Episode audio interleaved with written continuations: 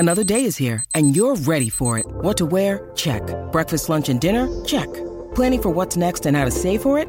That's where Bank of America can help.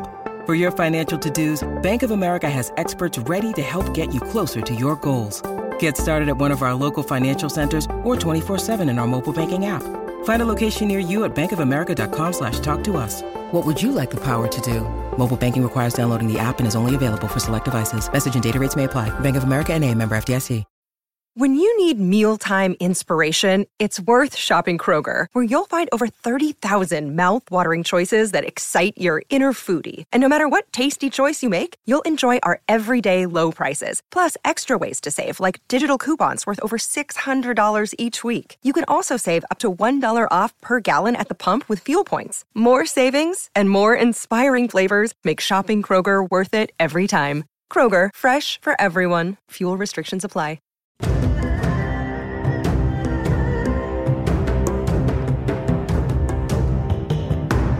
Good afternoon and welcome to Season two of the Delvers campaign of There Will Be Dungeons, our season finale. Ooh. So uh, enjoy yourselves, sit back and enjoy this finale of this great season that we've been having. Before we turn it over to Kyle, a quick reminder that we are uh, funded in part by your support over at phoenix pearl tea dot com slash T W B D, where you can get a bunch of themed teas in and around our campaigns. And I uh, highly recommend that you do. Do you want something to help you sleep, something to keep you up, whatever you want in between? It's all there. phoenix pearl tea dot com slash T W B D. And now, as promised, I throw it to Kyle, who will catch us up on what happened last time on There Will Be Dungeons. Last time on There Will Be Dungeons, we enjoyed a bit of relaxing after the saving of Anathala, Ko's wife, from the clutches of the Kalazar. We also went and did our silver examinations, already having been recommended and approved to advance from Bronze League into Silver. We met the Numalari of the Guild, heads of the Guild Academy, Zoldar the Wizened, Giga Shark, and Warden, who gave us a test to judge our aptitude, our skills, and rank us for the upcoming Silver League advancement. You have not yet received your Silver League rank, but you, of course, have been tested, and you also selected your special silver names that you can now go by, your hero names, if you will. Ko selected the name One Shot. Grinkeeper selected the name The Defender, or Grinkeeper the Defender. And Crandall Splenderbelt the Efficient. Splenderbelt the Efficient, we call him. We know that there are flowers and silks and other sorts of things available at the guild right now. The Bronze Ball, the big fundraiser for the guild for the year, begins tonight at five o'clock. About five thirty is when the festivities begin. This is going to happen downtown, as it were, downtown Atomer, not a huge place. A couple of large buildings, atriums owned by the mayor of town. You are to report there by at least five thirty and begin to mingle with the guests, as these are your primary supporters throughout the city of Atomer.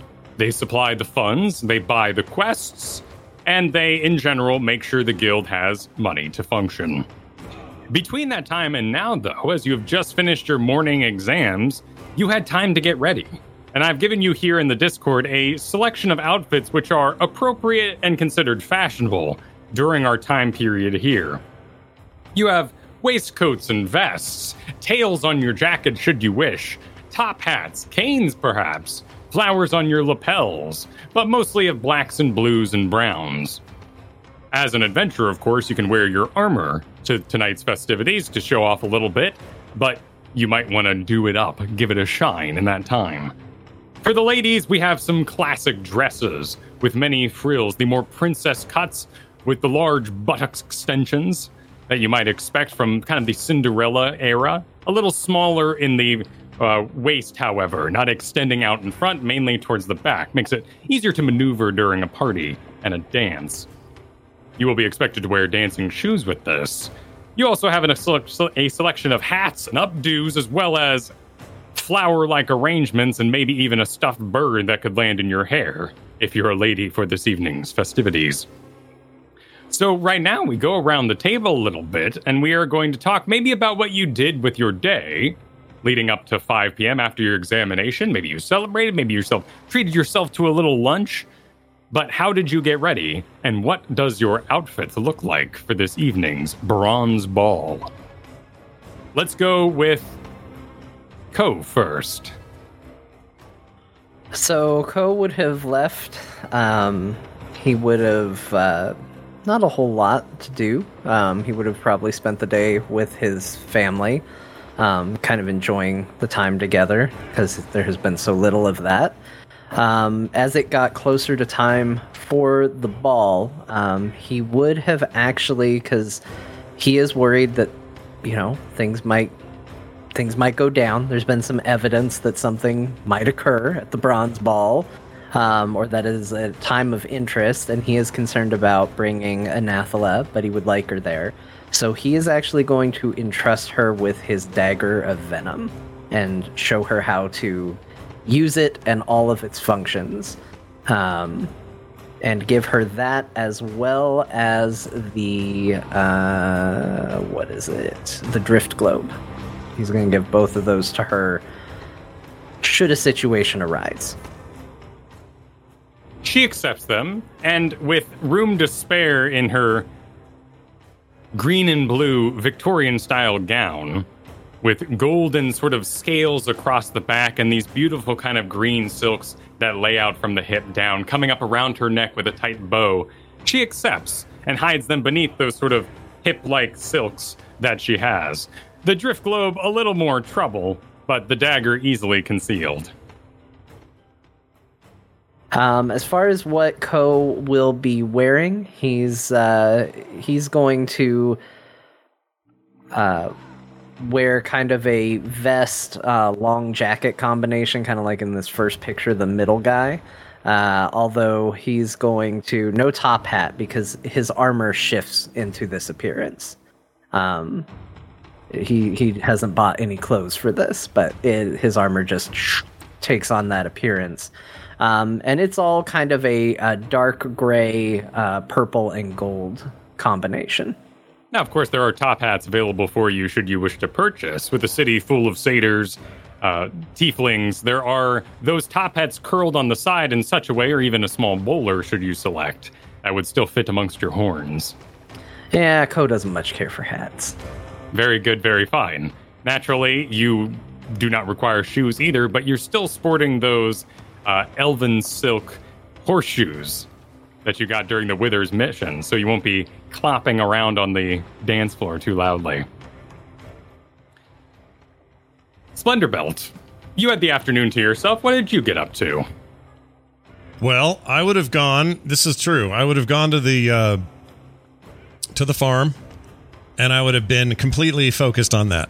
Uh, I would have gotten dirty and hands dirty, kind of checking in on everything, seeing what's going on, checking on the crop. Uh, maybe pull a potato out or two, just kind of see how things are developing.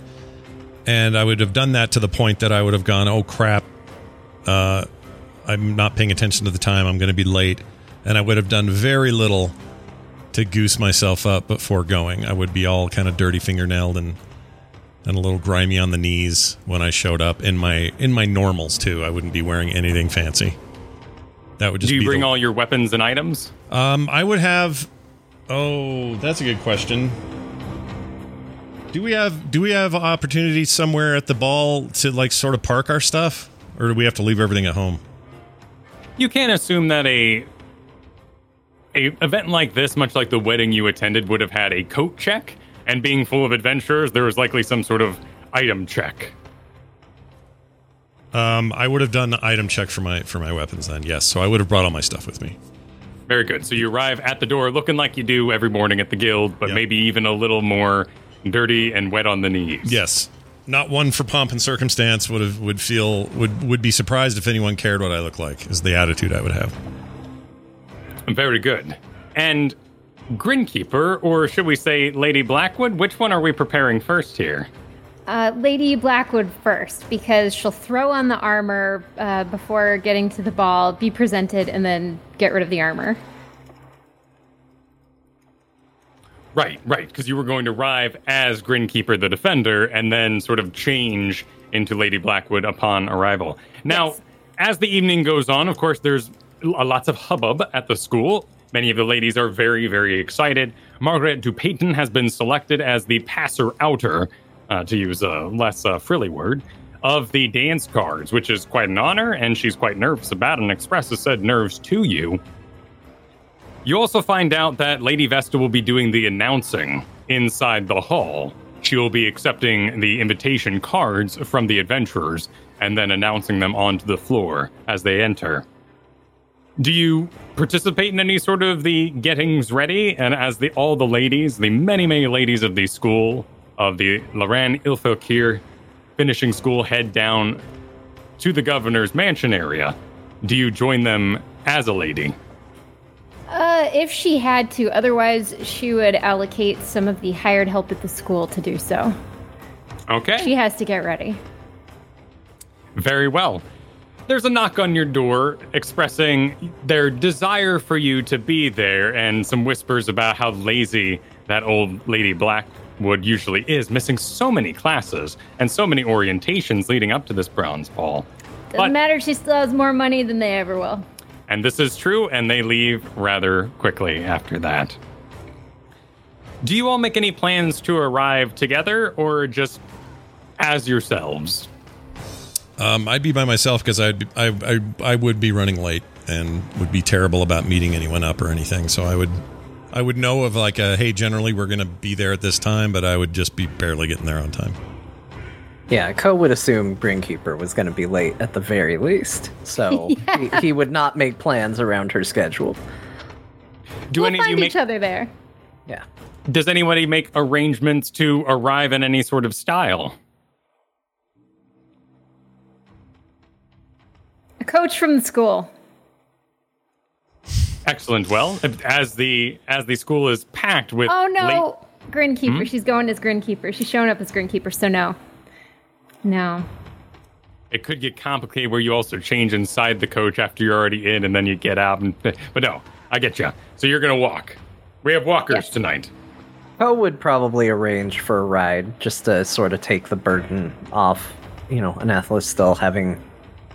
She's still a little fresh from, you know, waking up after being in bed for so long. So ease the burden a bit. Naturally, she's very excited to be out and about. She's very thrilled to join you in this evening, and you all have, after your previous discussion and day together, at least come to terms with the fact of your new profession. And the excitement of your bravery certainly has enticed her. We go to the evening. You arrive at the governor's hall. Outside, you see a smattering of ladies and gentlemen spread about. The main road, or the main road from Atomer kind of heads off and goes down the side road, looping up around, past sort of the garden and the Withers estate that you're aware of through that business district, and ending up here at the governor's hall. For Ko, and we'll start with Ko, who arrives by carriage, an open, an open-top carriage. Your horse pulls up, and Aegis is there, wearing a sort of suit on his upper half, and opens the door for you, his hair done up in this great sort of folded and braided mane with those little sort of twist ties that you know from, like, English shows, uh, equestrian shows, going down his back. And they go, well, it's a pleasure to... it's a pleasure to see you all. Good evening. Welcome to the Bronze Ball. And he grabs the door and unhooks it and swings it open, reaches down and sort of extends the small foot plate that folds out and helps Ananthala from the car. Or, well, the vehicle. Uh, do you require aid, sir, in exiting said cart? Uh, no, no, thank you. I've, I've got it. Thank you, Aegis. Uh, Good to see you again. My pleasure. Uh, I'm I'm mighty uncomfortable up here, but uh, I'm here to greet and, uh, well, uh, good luck in there. Congratulations, by the way. Thank you.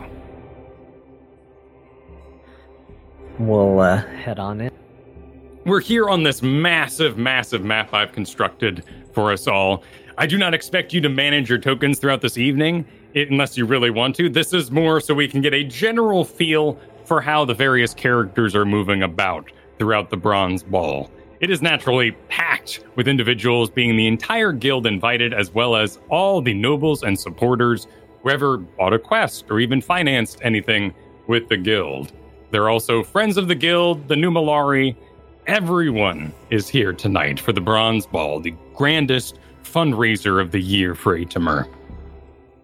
Cohen and Anathala make their way down the path, moving past beautiful sculpted trees and bushes. And entering the front, you see Cassius waiting. His usual guild best is replaced somewhat by more of a tailcoat, and he's even sporting a small top hat.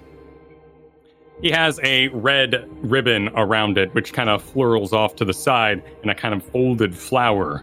He has on his lapel a rose this evening. But you see with him somebody that you've never met before. A military type. He has a number of badges across his chest and a great big sash with ornate weavings upon it. He has on his shoulders these dangly pauldrons, if you will, with all the sort of tassels of command. At his side is a sword, which also looks rather decorative and perhaps to your adventuring brain quite useless. Amongst that is another sash around his waist, hanging with tassels. He has a great mutton chop about his face and no hair on his upper lip. He's sort of, you know, a little rosy on the cheeks, as though he's been enjoying himself this evening already. And he smiles to you with a bit of boredom as you approach. Cassius is first to speak. Welcome, welcome. Congratulations, or should I say, one shot to tonight's festivities. Thank Anant- you, Cassius. Ananthala, a pleasure. Welcome to the Bronze Ball. May I introduce Mayor Maltaby, who is supporting this fine evening as well. Mayor of the town of Atomer. Quite well, quite well. Uh, pleasure, pleasure, um, one shot. Yes, um, please. Enjoy your evening. You deserve it. Cole give a polite bow, nod, and move in past them. As you enter the hall, it's all this kind of rich wood floor heading down. Uh, the walls are ornate, kind of making these little alcoves as you go. And far, far across the hall, uh, many other sort of side doors or archways open up. But you see a garden beyond and happy light sort of pouring through it. It's a beautiful evening. It was one of those slightly too hot days that just means it's going to just be a perfect little evening with a breeze. Uh, the first pe- person you meet is the Kochek, as it were. Also dressed in very similar outfit to the guild's best, though this is a little more uh, uh, trim and to the point in all blacks. He offers to take any items you may require of him, as well as your coats and capes. Right. I will uh, hand over the cape of the Montbanc, as I have already used it for the day, and it would be useless anyway, so we'll pass that over. Um, other than that, I seem to be just in my nice clothes, so nothing else to hand over. He takes it and sorts it among the back, gives you a small piece of paper with a number upon it.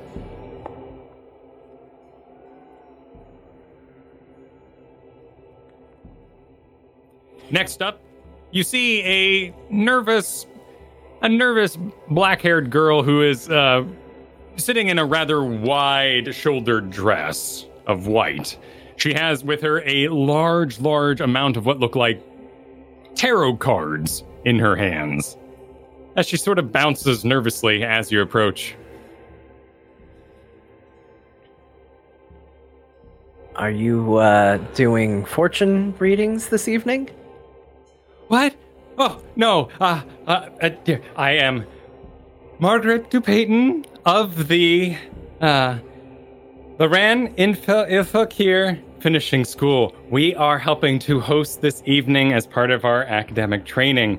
I am in charge of passing out these uh, dance cards, though I, I guess you, if you brought, I figure you won't need one. You brought a, you brought a, a, a lovely, lovely date with you. Uh, con- congratulate, please enjoy the dance, uh, the, the ball. Thank you. Uh, yeah, I think, uh, I think we're good on the dancing. He'll look at Anathala. Just kind of give a nod. Is this a is this an examining sort of question?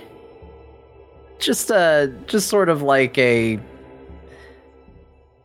I I figure Ko is not really good in social situations, and he's seeing a lot of himself now in this girl, and it's a case of like everybody's shown up and everybody's awkward and now everybody just wants to move away. Like nobody was in a position to take charge of that situation, so now everybody just kind of wants to hide. As you walk past, Ananthala leans over to you, grabs your hand, and says, "You're not getting away with not dancing." Oh, boy. I mean, I figured, but uh, I just, you know, it's a lot of people. I'm surprised. There's a lot of people here. I didn't expect this many. They're all going to be dancing at the same time. Many of them will be awful. These the schoolgirls probably don't, probably aren't the best at it anyway. I think you'll be fine. And I'll be fine. I haven't practiced in a while. Well, I have two left hooves, so, you know, it will be uh, interesting to see how it goes. I'm sure you're more graceful than you think. Come on. And she pulls you down the hallway a bit. You reach a sort of divide, a T intersection here in the hall. To your right is what's clearly the dance hall and dining hall. A massive, massive room of, uh, well, let's do a measurement. Why not? Uh, of... Now I gotta do math. No. No. How could I have done this? I'm two hundred twenty-five feet long. A massive dance hall. You can see even through here the ornate floor that has been kind of reinforced and even checkered with various, or at least two types of wood to make this beautiful kind of dance floor area. The checkered floor, as you would know, sort of from this time period, allows the dances to be lined up ahead of time and help people get into position before they start such ornate quadrilles and waltzes. To the right of that, in this big room, you see the many, many tables, and we're talking a lot, a lot of white cloth. This is the big tables arranged for about eight per table, with the cloth underneath it kind of tied up in this great big sort of knot bow on the side, and each chair, which may betray a less uh, fancy chair underneath, has also been wrapped in this white cloth this evening.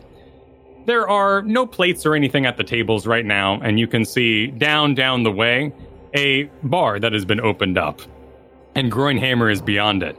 At that table, you quickly spy back in Church, who you met out there at Gemholm on the beaches, or the sandbars, as it were. To your left, you see a room, and labeled nearby, it says Gallery of the Fallen.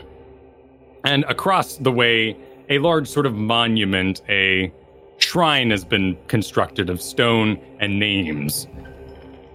But also in this gallery, also labeled as well, you see your picture that was taken earlier with your dagger ever so slightly off to the left side, and Splenderbelt looking a little confused with his face maces facing towards the camera. There are the all the other pictures of the bronze groups also gathered in there, as well as some that you have not recognized yet. Do you make any turns here at this room? Uh, Ko is going to say, you know, why don't we start at the bar and work our way out from there? You all turn then and start heading back in, well, into the dance hall, the ballroom, but past the tables and past the dance floor.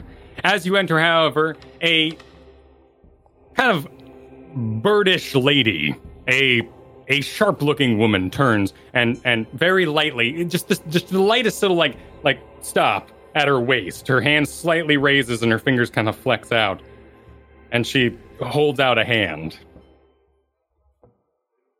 In sort of a "you're supposed to hand me something" kind of way.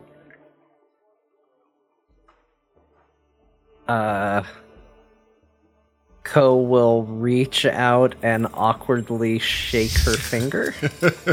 As you yeah. sort of, as you sort of start to close on the fingers, she um, removes them quickly. Your invitation. Oh. Um. For announcing purposes. Do I have one of those? And Co starts reaching in, feeling around pockets and things like that. Do I have an invitation? Anathala hands you behind your back the invitation. You see, you hear, feel a little piece of paper pop, pop, pop, pop, pop on your back. Oh, oh. Right here. Got it. You pass it over. And she turns to the room. No one's really paying attention, but all the same, she turns to the room. Spiros, right? I so rarely say your last name. Yeah, Spiros. Lord and Lady Spiros, the Darkest Delvers, conqueror of Dragon Mountain, as well as defeater of Grix, gelatinous cubes, uh, rust monsters, and others. And she hands it back to you. Oh, opens it and looks to see if it actually says all that. It does say a little, it, in fact, it goes on a bit. It even includes that you killed a hellhound once, as well as a cranium rat, and all this sort of things. It lists a general list of your accomplishments upon it, but the Red Dragon Mountain seems to be at the very top. As they make their way by, Co will thank Anathala for helping him, and then say, she really kind of abbreviated there at the end. We've done a lot more than that. It sort of felt like she got disinterested about halfway through. Well, no one was really paying attention to her announcement anyway. Perhaps she's upset about the clientele. What's wrong with the clientele?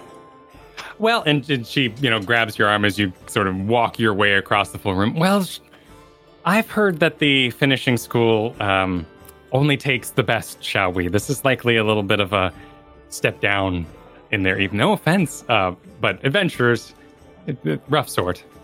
Well, but we've saved the town. I mean, their school would probably be a pile of rubble by now if it wasn't for adventurers. They likely don't know it. Do you think they get news up there? Well, they should get news. I, you know, she read the whole card. I think she'd clearly see an illustration of what the situation is here. We've done a lot. Let me see that card. Go answer the card. You found gelatinous cube? Oh, yeah, it was weird. You couldn't see it at first, and the only hint that it was there was that the rocks were just sort of floating in space, and at first it was like, well, is something going on with the gravity here, or what's happening? And then a cube appeared, and it filled the entire hallway, and it uh, tried to consume people, just, you know, pull people right in and melt them. It's crazy. You're gonna get melted, and you guys move across the...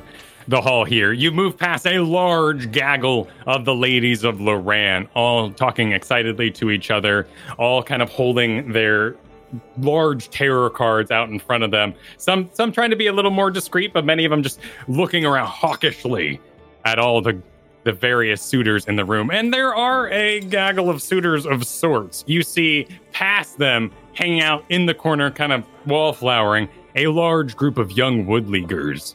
Um, some of some who you have at least seen around in the guild, none you've interacted with directly. You see some chairs set up for the orchestra, which will be taking position later on. You see Grapple and Tackle, the two Tortolans, wearing bow ties and pants, but nothing else, as they clink together some little champagne glasses and agree with each other vehemently.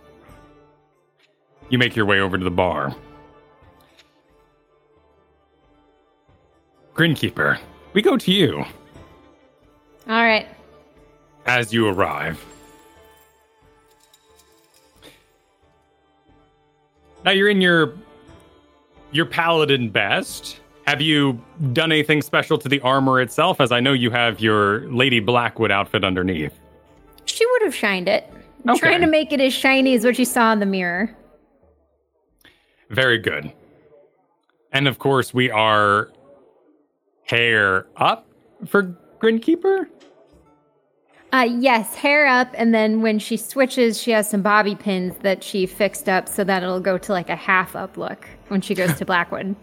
Gotcha. So this is more of an up, rather than the sort of double buns of the past, this is more of an up-up look because it's going to descend backwards into a fall of hair. Yes. Very good. You approach, and Cassius welcomes you. Uh, the mayor, who you've never met before, described as earlier as a sort of military man, uh, does take some increase... A paladin! Oh, well, very, very, very good. Uh, I've, I've, I've, I've yeah. worked with many paladins in my day. A pleasure to have you defending our town. Oh, nice to meet you. You proceed in. Do you do anything at the coat check? No. Very good. Do you have any weapons on your person? In her bag of holding. The bag is a large sash across your side with rather uh, lower teal bedazzled-like gems upon it. That's a bigger bag than I was imagining. It's it's kind of um, like an Indiana Jones side bag. Oh, dear. Um, you do have your purse that Margaret DuPayton gave you so long ago. For the hammer. Yeah, that'll fit a hammer only. Okay, so let me rethink this very quickly. So she wouldn't have come with the bag of holding. Um, and the armor she's wearing... Yeah, she'll stuff it somewhere. Okay, she knows, she's kind of familiar with how to hide things. So no bag of holding. The hammer is hidden in the bag that Margaret made her, and she won't check anything. All right, then you walk right on by, and no visible items on your person. Though you do see uh, kind of the coat check lean out a little bit and nervously sort of give an up and down look, just to, you know, looking around. He definitely checks side, side, back as you walk by. Uh, Looks as though he's under some sort of instruction to make sure weapons are kept out of the dance floor. But you head on down, and you see a nervous-looking Margaret DuPayton who gasps, "Oh, uh, um, hi!" Yes, I would like whatever it is you're holding. One, please. Of course. As we have never met before, I'm happy to. Congratulations. Um... Welcome, welcome to your celebration this evening. Might they, I have your name? Yes, it is Grinkeeper, the Defender. Uh, a pleasure, and she curtsies with her si- the size of her dress. A, a pleasure. Uh, oh, and she spills her cards and kind of hands you up one, and good luck. And she stacks them back together on her knee. Thank you.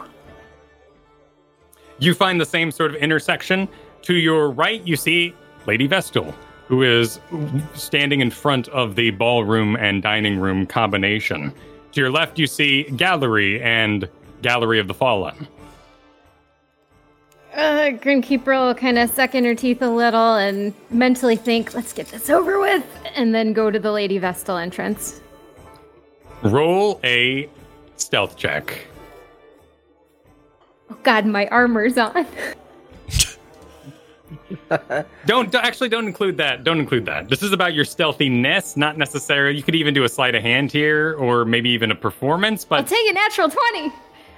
Again? No. Check my number. I'm gonna do it again. Your digital dice Why are loaded. Why would I lie? I know you wouldn't lie. We're good. We're good. As as you approach, you see Lady Vessel going, "Girls, come." Calm, and she's kind of like motioning her hands in front of her and kind of doing a little pat motion. Calm, calm. And as you approach, she hears you walk up, you know, kind of clink, clink, clink in your heavy armor, and she just puts in the hand out to the side, doesn't even look at you.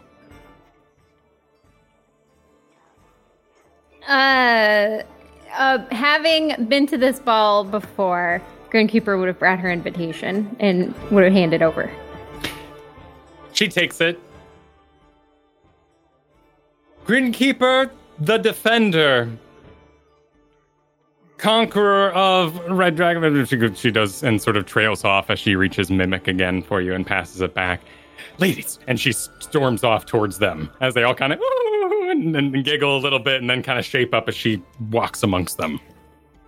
Grinkeeper will think about calling her out for her rudeness, but will think better of it because there's a chance she might get caught.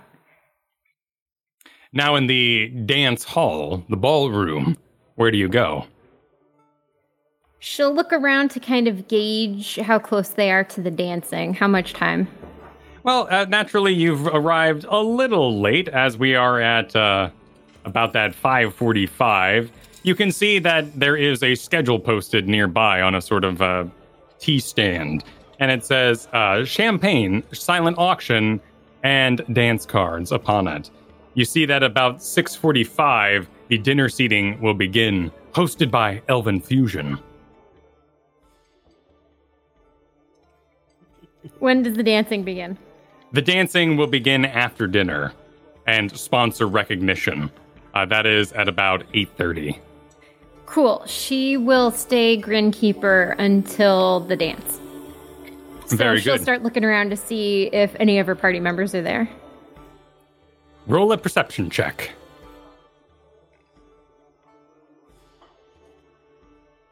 Ten. Uh, you don't really spy them directly. You see what you think is the Brigand Patrol sitting at a table already, all kind of just hanging out with each other with their champagnes. You see Buck and Valentine Broscale, the Wildfires, sitting at a table, and they seem to be kind of hunched down, and they're talking rather seriously, much like you might see a whispery couple having a small argument making their way through a grocery store. You see the Tortolians over, clinking their glasses together, looking rather proud of themselves, some nervous Woodleaguers, and the chairs are set up for the orchestra eventually. Behind you, you do spy uh, at the Gallery of the Fallen, the Viper Gang, which as a gang is rather small, being only made of the now-named Toll, as you may have heard, Belle Soonish, and her party companion, Riley Mancave, who in his, in his finery looks very much like the Beast and looks rather naked without his usual horned helm. His hands, massive at his sides, are on Belle's shoulder, kind of patting as he looks around, looking like he wants to be anywhere else but there. You do see that the the outdoors opens up beyond the ballroom. There are several exits out into what looks like a garden area. The windows are alight with evening light pouring through them, and you also see that there's two more rooms that you may have not entered through, down to your left, and one that's beyond the gallery. Uh, cool. In that case, Grinkeeper will first go to see the picture that got taken of everyone, to take that in and how cool it is. And then she will start checking out the rooms she hasn't seen where the auction is. That would be pretty cool. And then outside, and then work her way back in. You head to the gallery, and as it is rather quiet in there, as people come and go and various supporters kind of move around, they enjoy the pictures. Some of them giggle a little bit, but they all kind of keep hushed voices, as there is also that shrine of stone-engraved names noted as the Fallen over the year. From here, you can see about fifteen names upon it. But as you view your, your picture of the Darkest Delvers, with the dagger off to the side, with the face maces and the half blink and confused look on Splenderbelt's face, and your awesome, awesome uh, biceps holding a holding a hammer, which I believe was also like a twenty-five or something like that. For that picture, you hear a voice behind you. Ah, it's all right.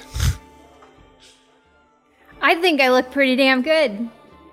I think you do too. It is a pleasure to see you again. And you turn and you see Didi, who you once rode with in a cart at, out to investigate Grix, a ranger type with long hair down his back and his usual smug expression. Didi, how's the? Ca- did you get a campaign finally? It's good to I see did- you. No, I did not. Though if you look over here, you will see something fabulous. Ah, and he leads you over to another sort of silver plate that has been projected upon for these sort of magical photographs. And there you see a, a pile of what looks like humanoids wearing masks and a toppled obelisk and a foot on top of it. His bow sort of not stabbed into the obelisk, but at his side as he smiles up and wind blows through his hair. How'd you get a picture up there? I requested one, naturally. After I completed the Moon Cultist quest, I was very eager to show my uh, accomplishments to the guild. I didn't know you could do that. Of course you can.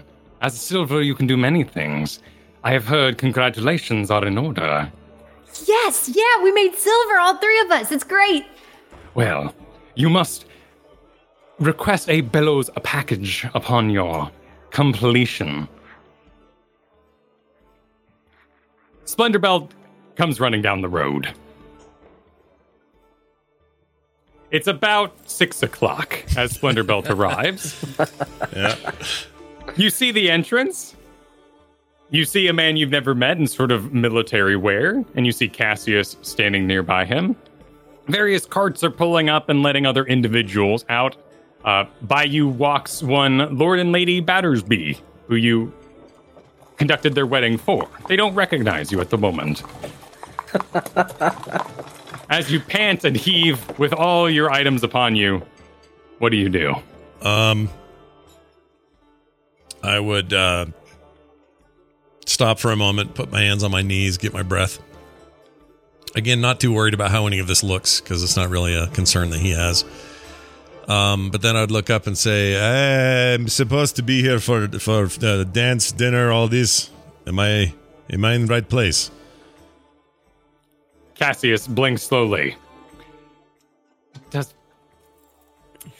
Congratulations and welcome, Mister Splenderbelt, or should I say the efficient this evening. Might I help you out a bit? Uh, I am fine. Only need to uh, perhaps refresh myself with uh, water or something, and then uh, I am fine. I am not too late. Yes, I'm good. You are right on time, as expected. Please, uh, meet our illustrious Mayor Maltaby here in town.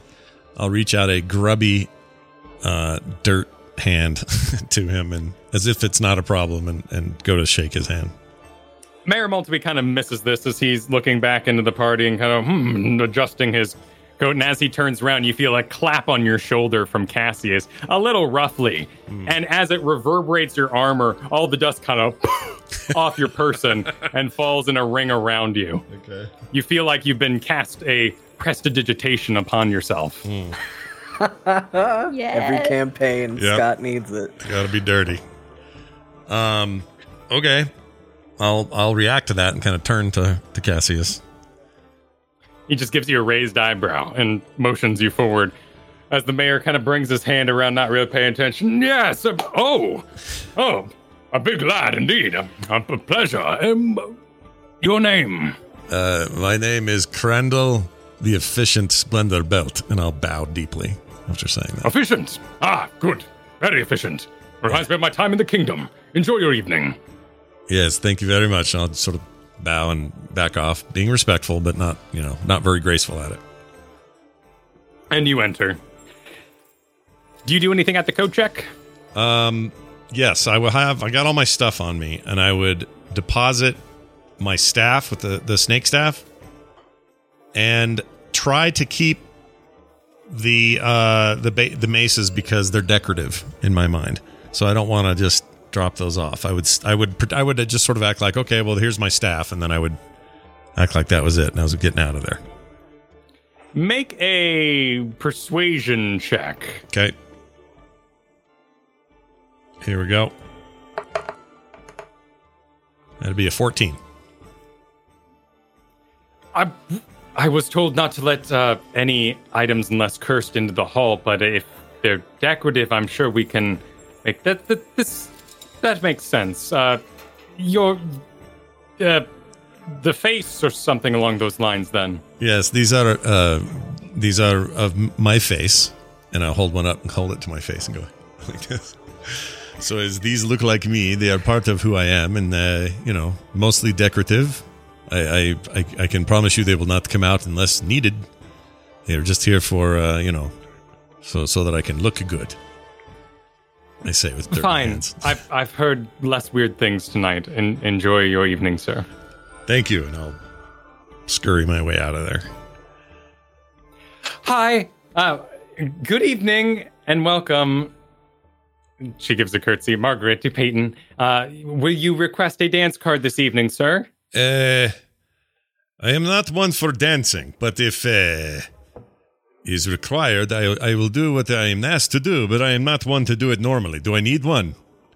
Dancing is not required, though if you do wish to participate, it is uh, customary and uh, suggested that you take a dance card, so you may um, have uh, the most uh, eloquent time possible. Okay, I, t- I take uh, take I take a card. Give give one to me. Oh, here you are, sir. Enjoy your evening. Okay, we'll pocket that and nod at her and keep moving. You reach the intersection. You see the ballroom to your right, and to your left, you see Grinkeeper, who has been engaged in a conversation with Didi, which looks like by her face maybe a little too long. He seems to be describing a sort of picture in front of him and keeps gesturing up with his hand and sort of raising his leg like he's doing the Captain Morgan. Um, I would try and just sort of wave and get her attention, let her know I'm here. Uh, Grinkeeper, that is. And, uh... Oh, that's the room with the fallen stuff, right? Yes. Um, I would be really curious about about that. So I would, uh, I would walk in and kind of just make a beeline for the rear there, just to just see what's there. And I would, and I would just make sure that you know, Grinkeeper knew I was coming in. Like, hey, how's it going? And then just kept moving, not wanting to interrupt whatever riveting conversation she's having with Didi. And their faces, they look like the ground beef. And when they pulled off their masks, they stuck. They went and brought tendrils of slime upon them, corrupted by the farm they were. You see Splenderbelt walk by. It's good to see you. How are you doing this evening? Oh, I'm fine. I'm fine. Do not let me interrupt your your uh, riveting conversation. I'm just checking. No, Didi was just telling me we got to get some pictures taken when we kill things. Oh, what's this good idea? Sure. Yes, a bellows package would do you well for Silver League. All about accomplishments now. You must raise your renown, rise, rise in rank to become the gold. Oh, okay. That's just that's uh, the plan. That sounds good. We can do this. So there I was, forging an arrow slaying upon my enemies. Splenderbelt, do you keep walking? Yeah, I'll keep going. Grinkeeper, do you stay listening? She's polite. She'll keep listening. Okay. Oh, Splenderbelt. I'm not going to... I mean, I'll, she wants me to be saved, and I would be oblivious to that need. Like, I would not understand that she wants to be saved. That's fair. Yeah. Unless she went, Splenderbelt, come here, or something like that. Then I'd be like, okay, well, I keep going. Like, seems like you're having fun. Splenderbelt, you walk up to the sort of double-tier display of stone, the Fallen, and on it are a number of objects, which seem to have come from pockets as well as maybe flowers from lapels or even corsets this evening. People have deposited personal items on top of this list of some fifteen names. Each has its own sort of area. There's a lower tier that has several names upon, about five, and then ten along the back. You see Belle Soonish and Riley Mancave in front of it. Okay. I wouldn't talk to them. I would just sort of admire the, the stonework. Um, Do you want to make any checks or look for certain names or anything um, along those lines? Yeah, I'd like to see... Uh, the, I'd do this in real life. I'd want to see if the names are at all familiar to me. Like, do I know Do I know legends of this? Have I heard of these? You know, like, where where where are these? Where did the Fallen come from? That sort of thing. I'd just be curious by looking at you, the statues. You surmise, looking about this, that these are the names of guild members who have passed in the last year in active duty. You see in front of Belle Soonish, there's a name, Elzar Soonish. But you also see the name Bram Broscale, hmm. as well as Byron Cameron, Sheldon Cameron, Lilia Holmes, and that would have been four, so some eleven others. Okay. None others jump out at you directly. Well, I would I would take a moment sort of internally, uh, you know, uh, showing sort of my silent respect to the Fallen, and uh, then start to scooch my way out of there. I would actually probably go toward... So tell me, the room just adjacent to us, this is the room full of, uh, let's see, we got Alexander Vanderbuck Withers, Nobles and Supporters. Yeah, you got you got two rooms, a room to your left and right right now. Yeah. One sort of has a little a little trickle of smoke pouring out of it, and you can see card playing beyond, a sort of smoking lounge that's been set up to isolate the, such activities from the more formal Bronze Ball. You also see a small bar set up in there run by Selenar Clearstone. In your room to your left, you see a large stage has been erected, wrapped very much in this sort of white cloth like the rest of them are, with the chairs set out in front. And sitting upon the stage is a large dragon skull that you recognize from Dragon Mountain that was brought into the Guild Hall. You also see a ring of tables that kind of scoot along the edges of the room, and upon them are various items, some of them under little sort of glass covers like cake tops, uh, or cake covers. And in front of those are clipboards with pieces of paper on them and a pen provided. Okay. Um, I would be... I'm not one to stand and wait for people to talk to me, so I'd be I'd be wanting to just find a nearby place to sort of sit, even in isolation, and, and chill until I'm told what to do. So that room, the room to the right there, or left rather, seemed interesting because down there by the stage, those chairs are just sort of sitting there. Like, is it bad if I go sit in one? You can if you will. I'll do that. Cool. You make your way into what is the auction hall. And as you walk by, you see Carrie Underworld sort of manning these tables lined with items. And she just kind of walks up and down. She looks like she's just working a job like you would, sort of a retail position. And she positions the pencils straight, you know, organizes the clipboard to be straight next to that. Then kind of in her boredom does it again and repositions the pencil to the other side. Every once in a while, somebody walks up and writes a name on the clipboard. You see one Goggles Granny, the lady who owns, the old woman who owns the potion shop, with her hunched over back and her large shawl, and of course, her goggles, making her way about the tables. And every once in a while she stops and goes, oh, yes, oh, that that's good, that's a good one, and, and writes her name on an item. Uh, the item in front of her that she particularly signs for, you see from this distance, has a sign in front of it that says, Banshee Ectoplasm. All right. Amongst those tables, you also see things like Bugbear Morningstar, Grick Tendrils, provided by Darkest Delvers, Cranium Rat in a Jar, provided by Darkest Delvers, and many of the items that you knew co-collected over your time adventuring together. Okay, cool.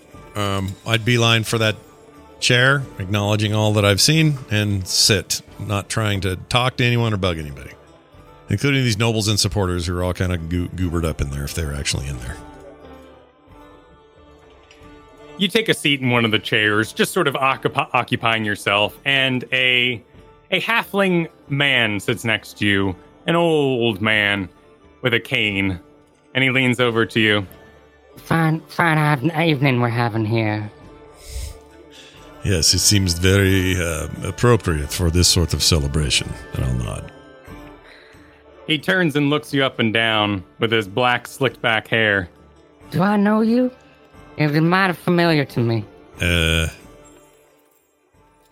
for some reason, your voice is familiar, but perhaps it is our D M's voice that I am thinking is familiar. I'm not sure. I'm not sure we have met. I am uh, S- uh, Splenderbelt. Uh, you can call me, and I'll reach out a, a hand of greeting. Dirty, dirty hand. No longer dirty. You've been cleaned by Cassius. Oh, that's right. Then my normal... you know, normal orc hand I will extend. Oh, a pleasure, a pleasure, honey. Shakes your hand yeah. with his tiny little halfling hand, sort of grabbing about two fingers as best he can do. Mm. Enjoy your evening. Yes, I will I attempt to do so, and I'll nod. We return to Cohen and Anathala, who are at the bar. Alongside you is Mac and Church, who have put on some nice little coats for the evening, no longer in their swimsuits and swim goggles. Uh, Ko would immediately greet them and uh, kind of introduce them. Um, it's it's good to see you all. I'm surprised to find you here. Um, how have things been since we got off of the island there?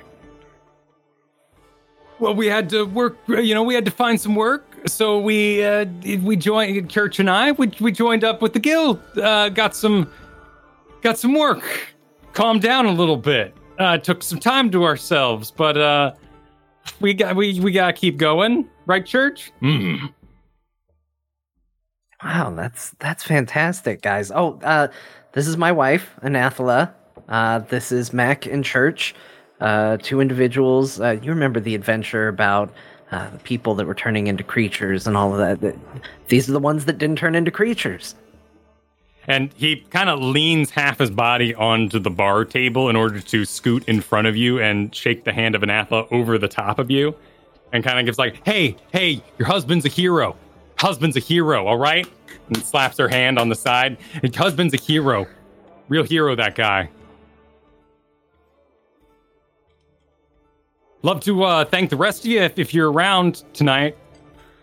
I mean, they, they have a tendency to show up a little bit late. Um, I'm going to take a look and see if I can find them in just a minute. And Cole turn and look at the bartender and go, uh, can I get two glasses of wine? And uh, do you want anything to drink, honey?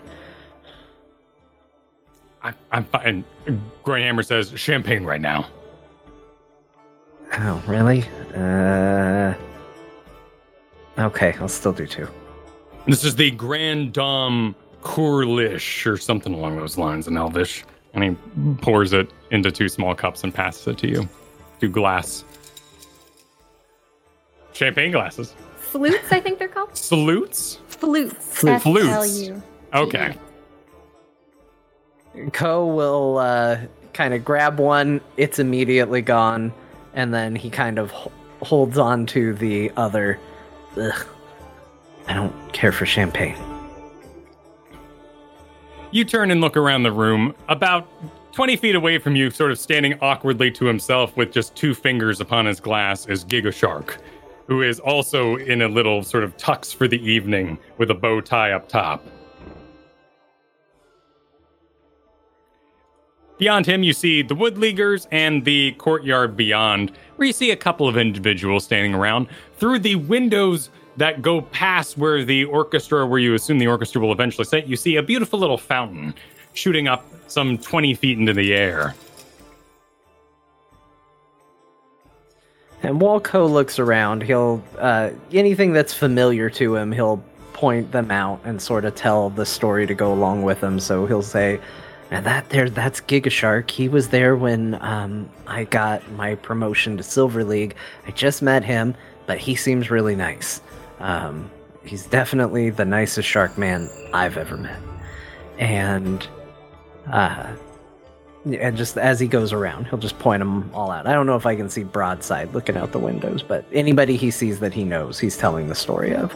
So you tell the story of Giga Shark, and each one kind of comes with a, can he breathe? And and each, each one gets a little, you know, side question to add on to. You see I Spy out the windows. That was Willamette Molly, who you met. Uh, they're fighting a hag in the middle of the market square.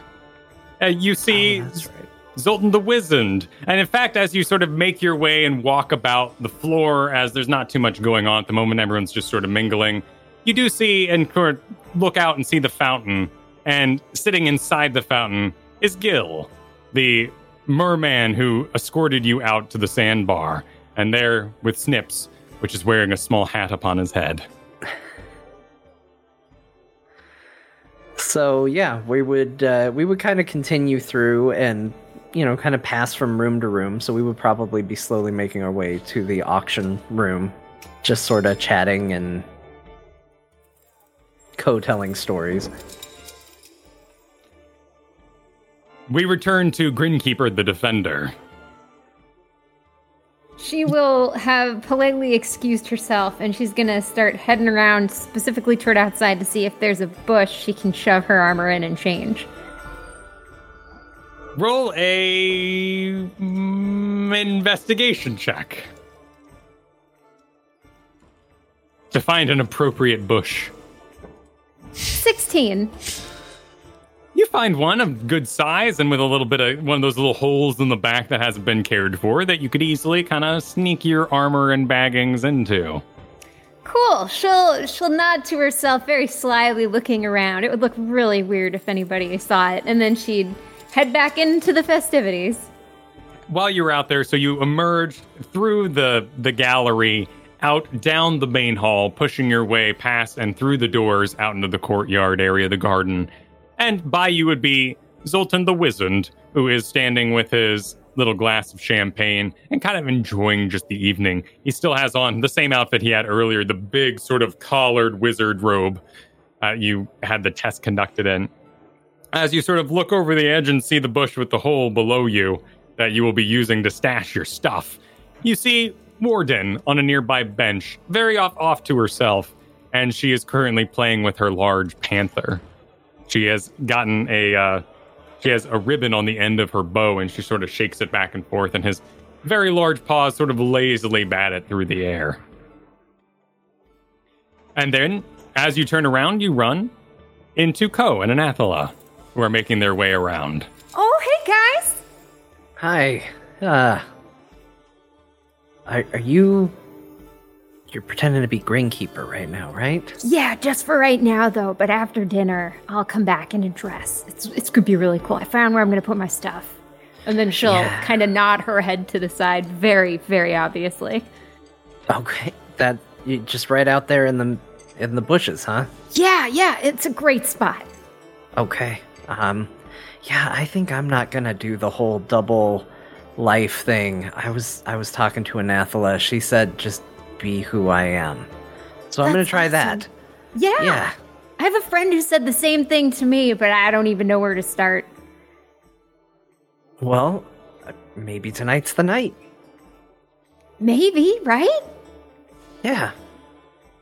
I mean, who are you really trying to impress anyway? Uh, well, there's somebody. I heard he's going to be here tonight. Oh. Who is it? Uh, I don't know who he is.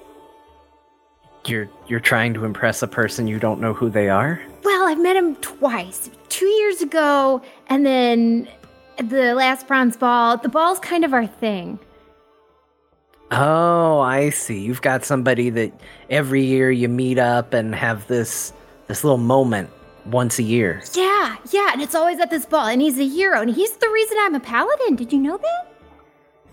He gave you paladin powers? Yeah, yeah, it was crazy. He kissed me, and I slapped him, and it healed him. I didn't know that's how it worked, but I don't understand how most of the magic works. I mean, Splenderbelt is the least magic-seeming person I've ever met, and he does amazing things, so I guess magic works in mysterious ways. Yeah, I certainly don't know how to... I mean, that's why I slap you guys.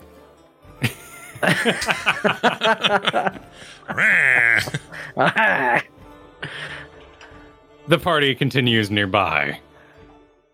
Splenderbelt, you've been sitting in your chair for a good fifteen minutes. Mm-hmm. Have you engaged in any further conversation with the slightly memorable but odd and older gentleman next to you? Uh, no, I would have probably offered him in the in the kind of dead, you know, just the sort of sitting there, not having real conversation. I would probably offer him like half a potato or something, because I always carry one or two of those with me.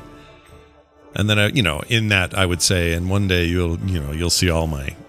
my wares here in the city, because I'm going to have the best potato farm in, in all the land, sort of sort of conversation. But that's about as far as it would probably would have gone. Well, let's see. Let's roll. Uh, let's roll a persuasion or performance for that potato handoff. Either one? E- either one, your choice. I'll do persuasion. Better numbers. fifteen. Everything's pretty middle of the road so far on my rolls. I mean, it's still above ten, which is why he says... Potatoes.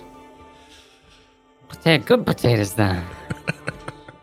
You ever thought about making, making, uh, fermenting your potatoes? Oh, oh my gosh. I've forgotten about this. This is a thing you can do. You can ferment them, and then they make uh, spirits, that sort of thing, yeah? Yes, a very good spirits. I, I own one of the larger uh, vineyards here in town. Uh, they call me Mister Goodwin. Uh, good wine. Um, here, take my card. Take my card. All right, I'll take your card, and I will say, well, then I will be in touch. I uh, you you become a uh, wholesale uh, uh, uh, vendor for my product. That is that's this is great. Yes. When do you expect your first harvest? Uh, this is a good question. When do I actually? I don't know what when I should expect these potatoes to be fully ripe and ready to go. Right now, at the stage we're at, about three to four months. All right, I'll I'll convey that to the to him and, and say I will uh, I will be I will surely be in touch. I do not partake myself in these uh, this sort of thing, but I am happy to provide for the industry. It's not the problem for me. He turns and kind of looks you up and down for the first real time, noticing your giant holy symbol around your neck. Oh, of course. A Paylor, yeah? Uh, yes, uh, Paylor, Paylor. Paylor overall is uh, is my guy. Uh, God, God of agriculture. I respect him. I respect him like a brother. He helps me bring in the grapes each year. Oh, man. What me and mob, Paylor, we go way back. What mob boss deal have I been making here with this guy? I'm so happy right now. Uh, well, anyway, I'll we say... We just, can't end the season here. I want a whole season just about this. A whole spin-off of the uh, this thing. Um, I'll say, um, well, this is good. Uh, he guides my hand, and these will be well-made potatoes, uh, Paylor willing. Yeah, but Paylor be praised. You noticed, uh, you noticed Ko and Grinkeeper walking down the hall outside of the auction room here. Yeah. I'll say, oh, this is my friends. I must leave, but uh, it's very nice to make your acquaintance. I'll shake his hand again, and uh, feel free to t- track me down if you need me.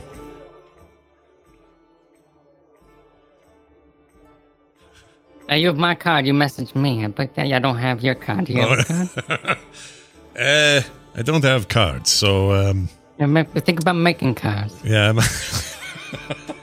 I might... I might do this. I might make some. This is a good yeah, idea. Make business. You're good business. You gotta give them good business. Okay, sounds good, and I'll I'll get up to leave. Uh, Grinkeeper, what were you you guys were talking about together? Oh, slapping people in the face with holy energy. Yes. You see, Splenderbelt join you in this walk down the hallway. Yes, or just slap people and that's it. I mean, I it works. I mean, the slaps, they kind of sting for a minute, but ultimately make you feel better. So, I mean, it's it's whatever works.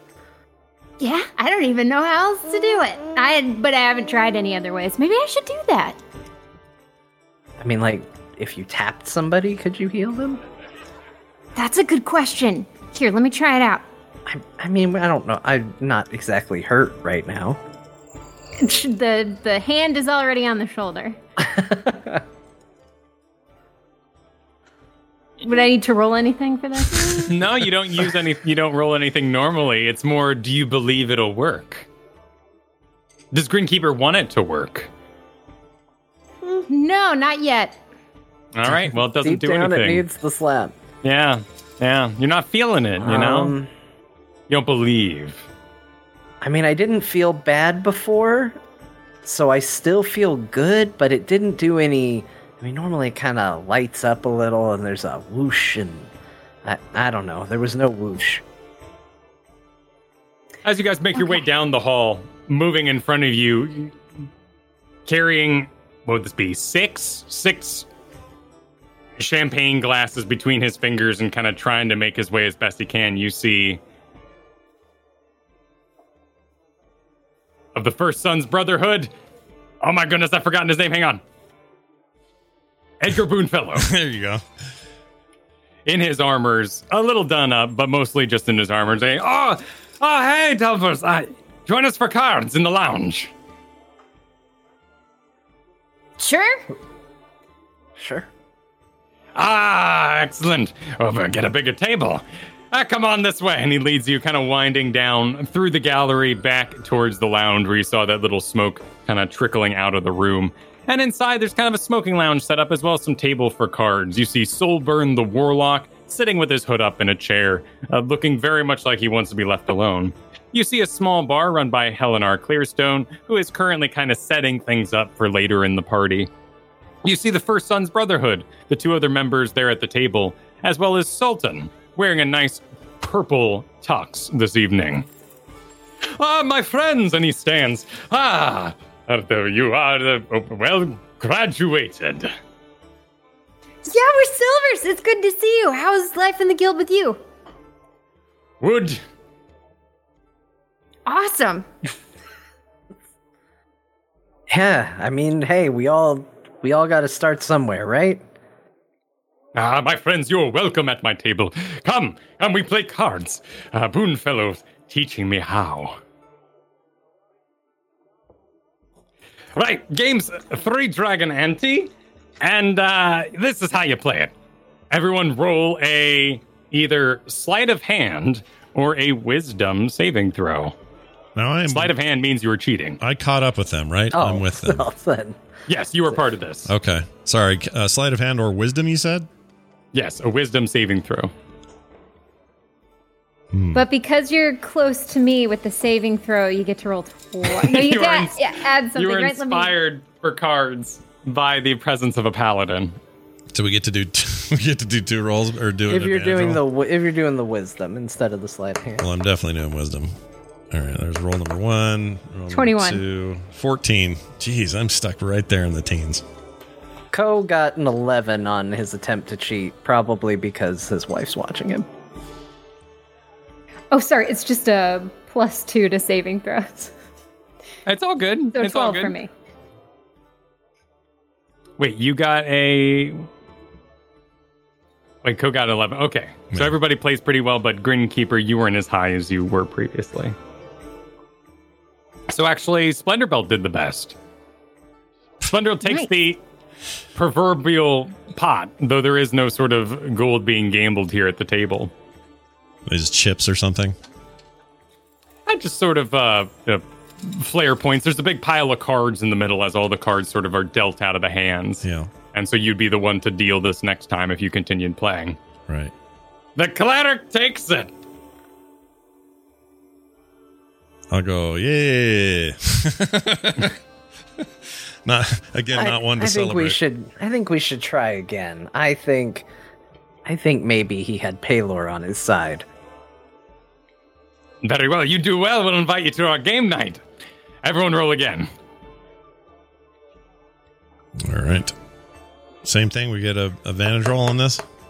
Fifteen. You get a plus. Isn't it a plus two? A yeah, plus two. Plus to your roll. Oh well, then four or five. Or sorry, what was what was my last one? Five, six, seven, seven. eighteen. Ko takes it. And Sultan sort of launches up out of his chair. My friend, you cheat very well. You cheat excellently. Well done. Thank you. I mean... This is a game of lies. I do not do well at it. And he sort of adjusts his jacket. I must uh, to the table. It is time soon. Oh yeah, it's dinner time, guys. Fair and enough. So- Ko pulls a card out of his sleeve and throws it back on the table and then stands up. Ah, it's in the rules. You can cheat if you want. And then they all kind of get up and push away from the table and start heading your way to the dining hall. And I'm going to leave, for the sake of the mini-map here, I'm going to leave all the sort of tokens where people like to hang out in the day. But we can assume that they're all a sort of, sort of massive drag over the dining hall, and everyone starts taking their place. And you all move about the tables, looking for your spot. Each table sort of has a... Each table is divided up for either a certain named or numbered group of Wood Leaguers, or for an individual Bronze League team. In your case, a Silver team now. The Delvers table is located in the middle top here. Uh, nearby, you see the Brigand Patrol, and you also see a number of supporters take the table right next to you, including Alexander Vanderbuck Withers, Mister Goodwine, and Soulburn, as well as others. Your table is shared by Buck and Valentine this evening, who kind of look up from their conversation that they've been having over the table. And Chihana gives a, dear, dear. What? Yes. And this is the Dragonborn that you had dinner with some three nights ago now, who was your final approval process for the Silver League entry exam. What? Fine. Oh, welcome. A, a pleasure to have you dine at our table again. Dear, it's not our table. This is the... Well, I know where we are. On his back, you can see still he's he's got the same sort of outfit, but in a different color tonight, a gorgeous blue with golden trim that kind of comes up to a high collar. And she's got a wrap around her as well in this great blue, sort of a matching outfit for the duo. But on his back is still that axe wrapped in now blue cloth.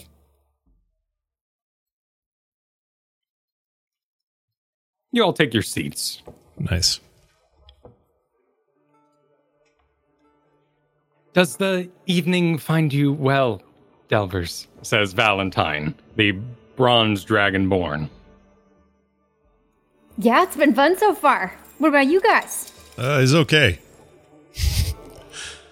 It's not exactly my thing, but uh, I'm having a good time. Have you all been mingling, as we all should be? And she looks at her husband. Yeah. I mingle. I'll mingle when dinner's done. I haven't eaten today. Much. I ate some. I'm not sick. Yes, very, very good, very good, dear. Everyone starts filing in and taking their seats around. And the band starts to set up their instruments over by those windows. The ladies of Loran kind of fill out the tables below, and as each one of them takes their seats, you see an open chair, Grinkeeper. Lady Vestal kind of walks over to it and adjusts the small name tag in front of it and starts looking around. Uh, Grinkeeper's going to kind of stare at the table a little bit uh, and make weird, some weird noises until it stops.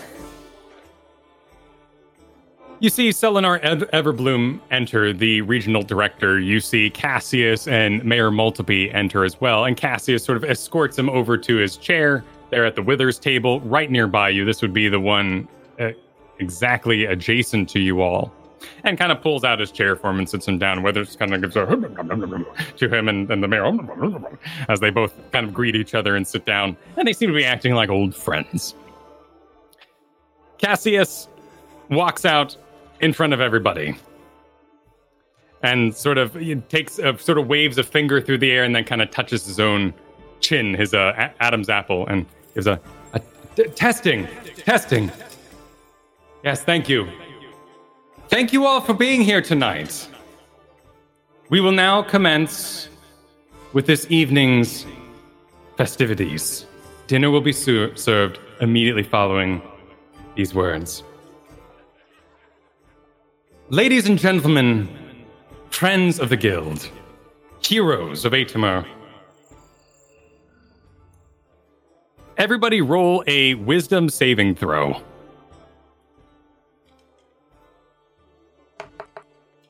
That'd be a seventeen for Splendor Belt.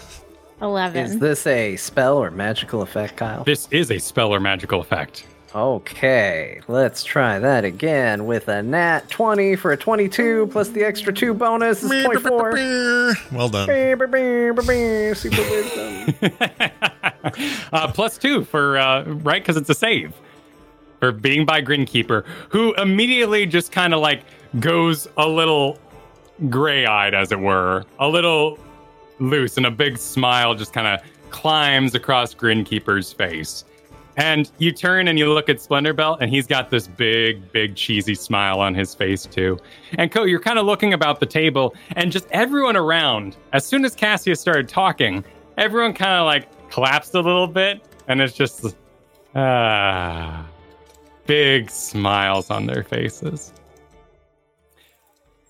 You look around, you see Anathala smiling. She's kind of put up a hand under her chin as she watches Cassius talk. And you look across the table, you see Valentine has also collapsed back a little bit. She's got her hands kind of resting on her stomach, and she looks there at Cassius. And you see Wildfire, who's got his fingers in his ears. He continues. Your contributions today secure the future protections of this fine city. Allow me to tell you a story. And he goes on about how he's strengthened relations over the last year with the kobolds, the goblins, the Kuatoa, the bullywugs. The monster-related injuries in town are down. Deaths are down. He tells you a story of a young girl who arrived at the guild for protection and how her home was besieged by monsters, which naturally the guild took care of, free of cost, thanks to the donations that are made here at the Bronze Ball. As he continues on, about ten minutes into the speech, I am happy to let you all know that we have identified the source of Atomer's ongoing infestations and troubles, And with your help tonight, we are prepared to launch full campaign. What we discover here will undoubtedly unlock the secrets of Atomer herself, the past, and give us more of a footing as the kingdom moves further in its war against the vampire nation. Give generously this evening and enjoy this evening. It's not only for you, but for the guild. Dinner is served. And with that, everyone kind of raises and stands and claps and the big smile, hey! And everyone who stood kind of looks around for a moment. They're not really sure how they got up, and they give a little shrug and they go back to sitting. And out of the kitchen behind the ball here pours out trays and carts and servers, bringing forth the food of the evening. First delivered in front of all you is a cranberry salad and a white soup. And as it is delivered before you, a young half-elf woman puts it down before you and says, "The cranberry salad, veal stock, cream, almond, white soup."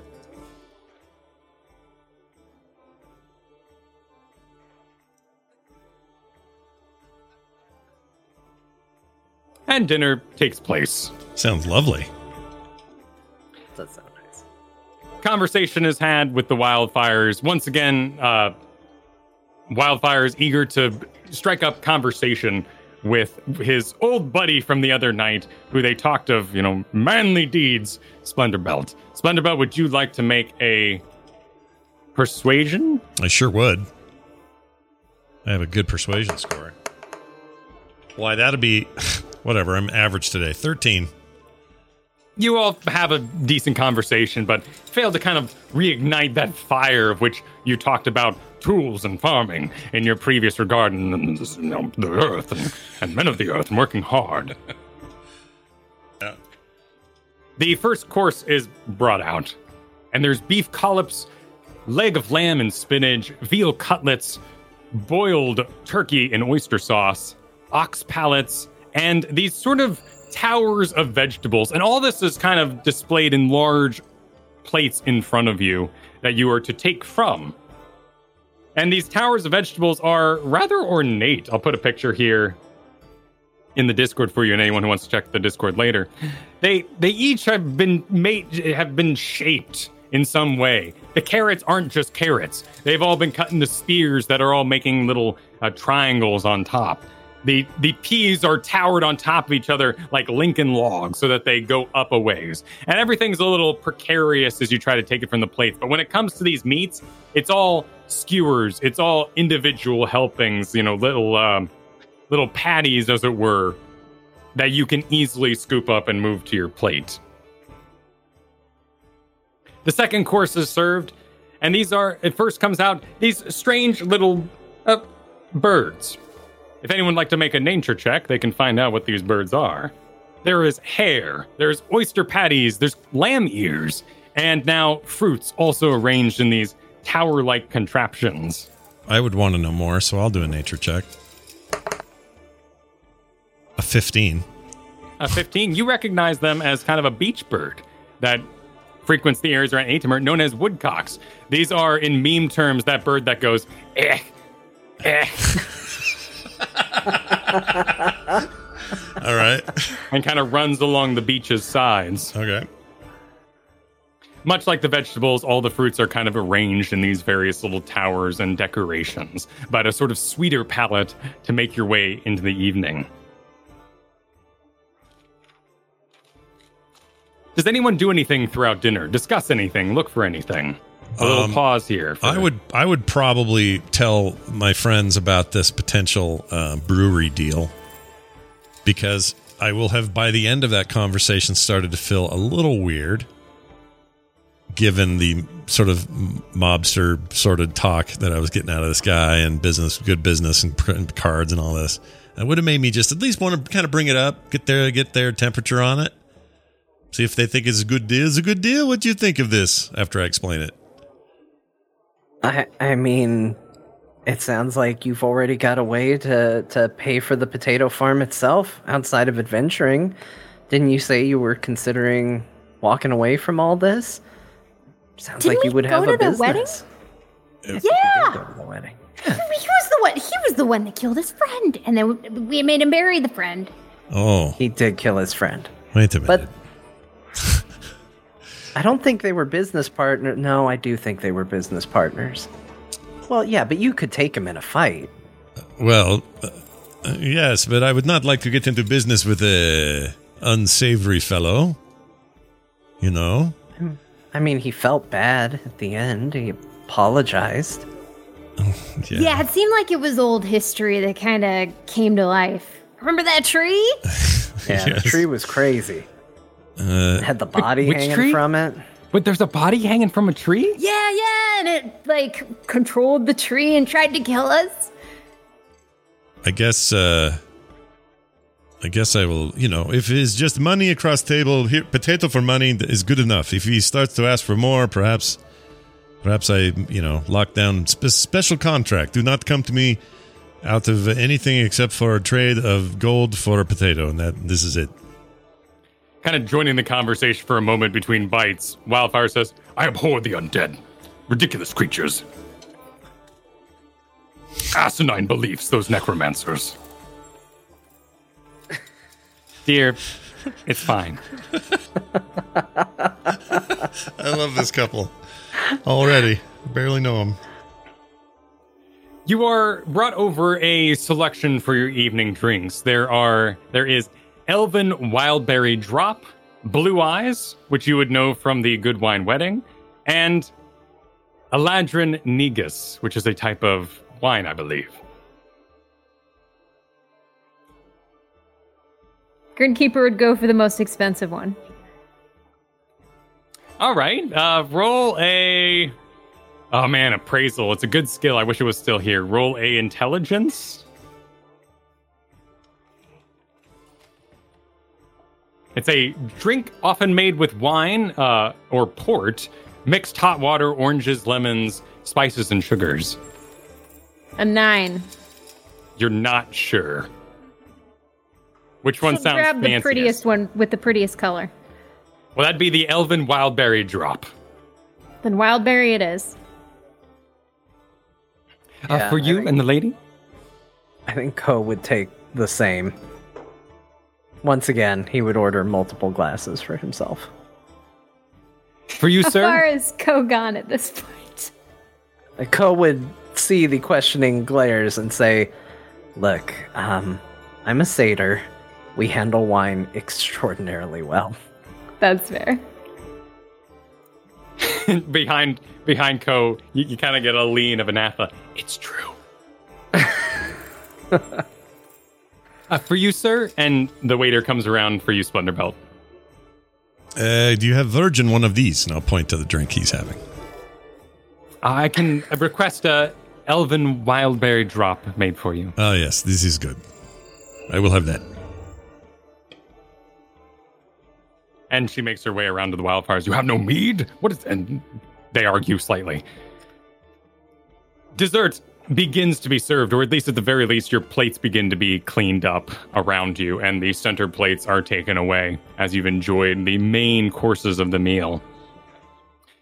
As you enter, you see Cassius walk up to, or as as the dishes are taken away, you see, once again, kind of walking into the ballroom area, Cassius, but sh- he brings with her, kind of on a hand off to the side, and ushering her along, Lady Vestal. And he also raises his hands, does a little bit of magic, and points at her throat, and her voice rings out. Uh, attention! At- attention! I am Lady Vestal from the Loran Ilfokir Finishing School. Thank you all for joining us here. We want to take an opportunity to thank our illustrious donators. The donors are the ones that make this evening possible. Please give generously this evening. We will have both a silent auction, which will conclude at eight o'clock, as well as an active live auction that will be conducted in the adjacent room. The generous donations here fund the year's activities and protect not only Atomer, but the school itself, of which we are full of undying gratitude. I will now pass the floor to one Alexander Vanderbuck Withers. Please thank him, everybody, for this evening.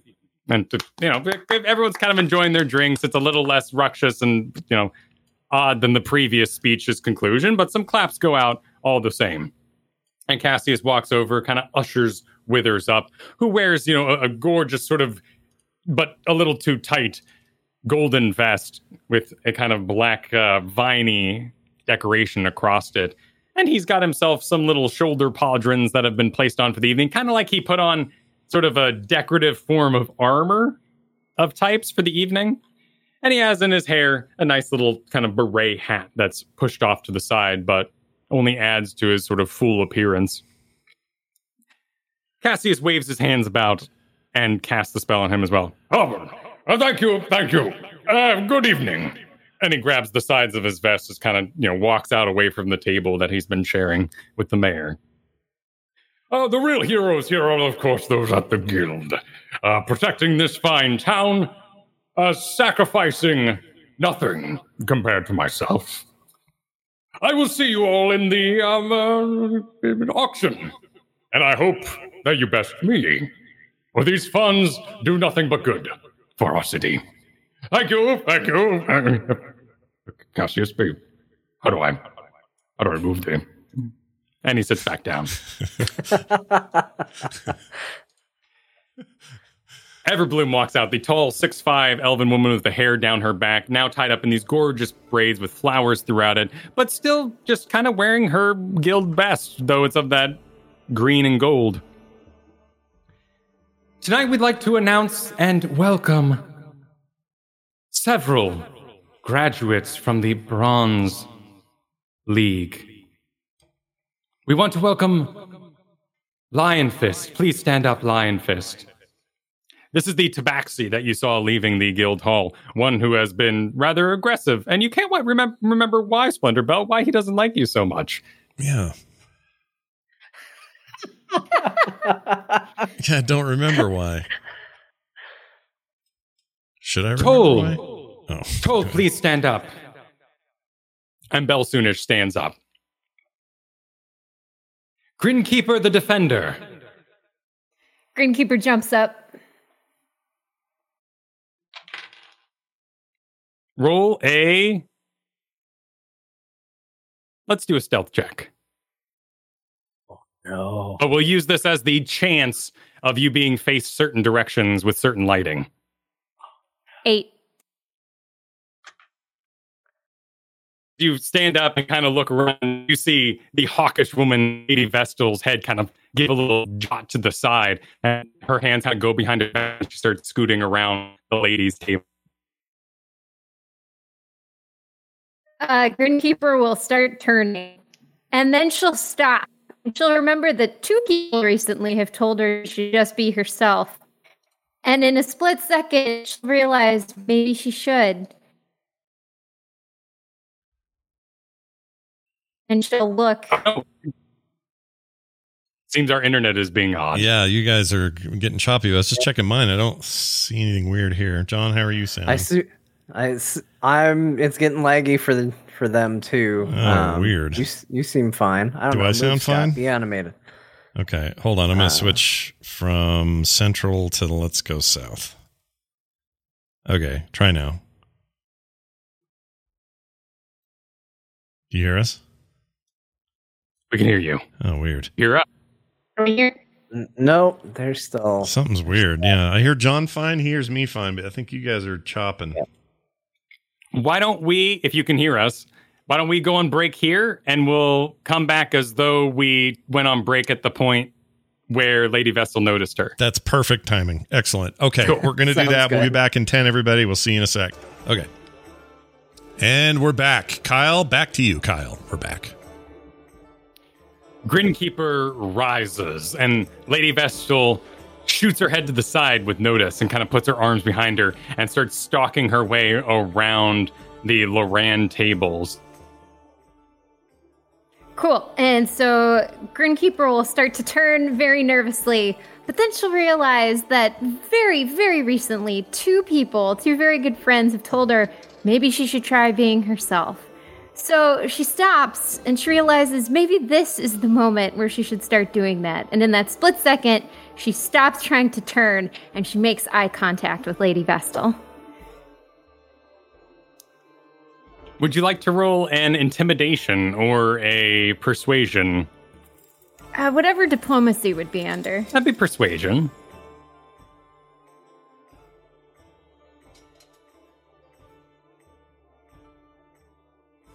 An eight. An eight? She raises her eyebrows and kind of tilts her head at you like a mm kind of face, but before proceeding through the tables to discipline you in front of an entire crowd, she stops herself and kind of walks her way back to where she was seated at the head of the tables for the finishing school and sits. The presenter Everbloom continues. Also graduating, Splenderbelt, the efficient. Yes. And I'm going to wave, by the way. He says wave while seated? Yeah, I'm just going to go. Kind of not even really grin much, just kind of like that. Acknowledgement.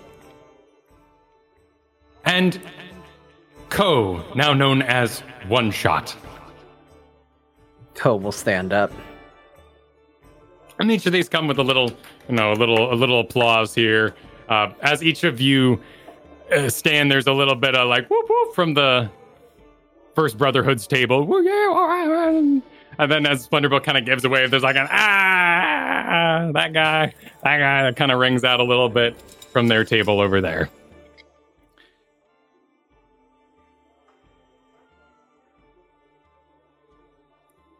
Everbloom finishes introducing you all and turns back. I now pass it to Maestro Galen for this evening's entertainments. The auction will begin shortly as well. Choose your entertainment for the evening. Be generous. And good night. And Selenar Everbloom walks off. The orchestra ta- starts taking its chairs, and a bald elf with long hair that goes over his shoulders walks out. He has this sort of large parrot of a nose on him and a little tuft of elvish blonde facial hair above his lip. And he just sort of speaks in a booming voice rather than with any sort of magical ailment. This evening, selection is selected by the Loran Ilfokir Finishing School. Hosts many of the court favorites, as well as some newly written pieces that have been popularized in the kingdom nobility. A delightful mix of waltzes and quartel, quadrettes will delight your senses this evening. But we begin first with Atomer's own born, the proud face waltz. And he turns and, you know, br- brings forth his baton and heads back. And all the orchestra starts taking their seats. The Loran girls all kind of shoot up and they all nervously look over their cards and they try to find the companion that they signed up with earlier. And lots of the Wood Leaguers as well, the younger sort of adventuring guild folk, all kind of take their places on the dance floor. The various couples, Valentine kind of stares at Wildfire for a moment, and Wildfire, you promised. I know I did. I know I promised. Well, you, well, you did. You want? I mean, at the first one, we could get it over with. Fine, we'll get it over with. You're so graceful. And she pats his hand as they get up and head to the dance floor. Uh, Grinkeeper's gonna shoot. Uh, I guess she's still standing, and she's like, "All right, guys, I'll be right back. Got to change," and then she'll head for her bush. Greenkeeper heads outside for her bush. Co, do you join the first dance? Uh, yeah, he downs another glass of wine and then sort of nervously stands and whispers to Anathala, if I don't go now, I'm not going to do it. Come on, let's let's do this. It's been a while for both of us. Anathala takes your hand and pulls you up. and you head out to the dance floor. The maestro, everyone please, the Proudface Waltz. If you may lead us, Mister John Scottschin, and play the file I sent you. Okay. I love that he has the name. That's great. All right, here you go. And everyone begins with a light bit from the performer, John Scottschin, who sets the tone for the waltz. The couples come together from across the floor and begin spinning around each other. It starts with a little bit of that hand-hovering bit of dancing, but eventually makes a full contact as the girl circles into the arm and they go around the side. And as the rest of the orchestra joins, people begin to take hand and waist and spin about, and the whole dance floor is moving. Co... Roll a dexterity saving throw. Boy. Uh, ten. You maneuver through the dance floor. You nearly step on some toes, but you manage to keep from full-on colliding. Anathala grabs and kind of pulls you aside as you dodge another couple.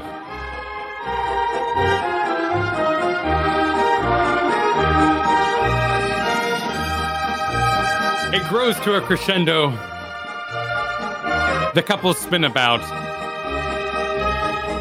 Splenderbelt, during all this, what do you get up to? Um, I would be, uh, now having heard the music, I would be kind of caught up in it, and I would stand up, but just sort of drift through on my own. Like, I ain't gonna grab anybody, but I'm gonna, like, you know, just kind of arms up and, like, drift through the crowd and, you know, feel the music.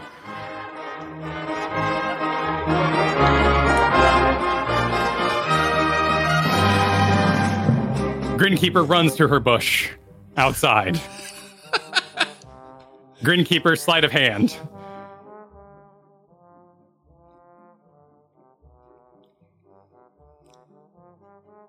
Ooh, a nineteen.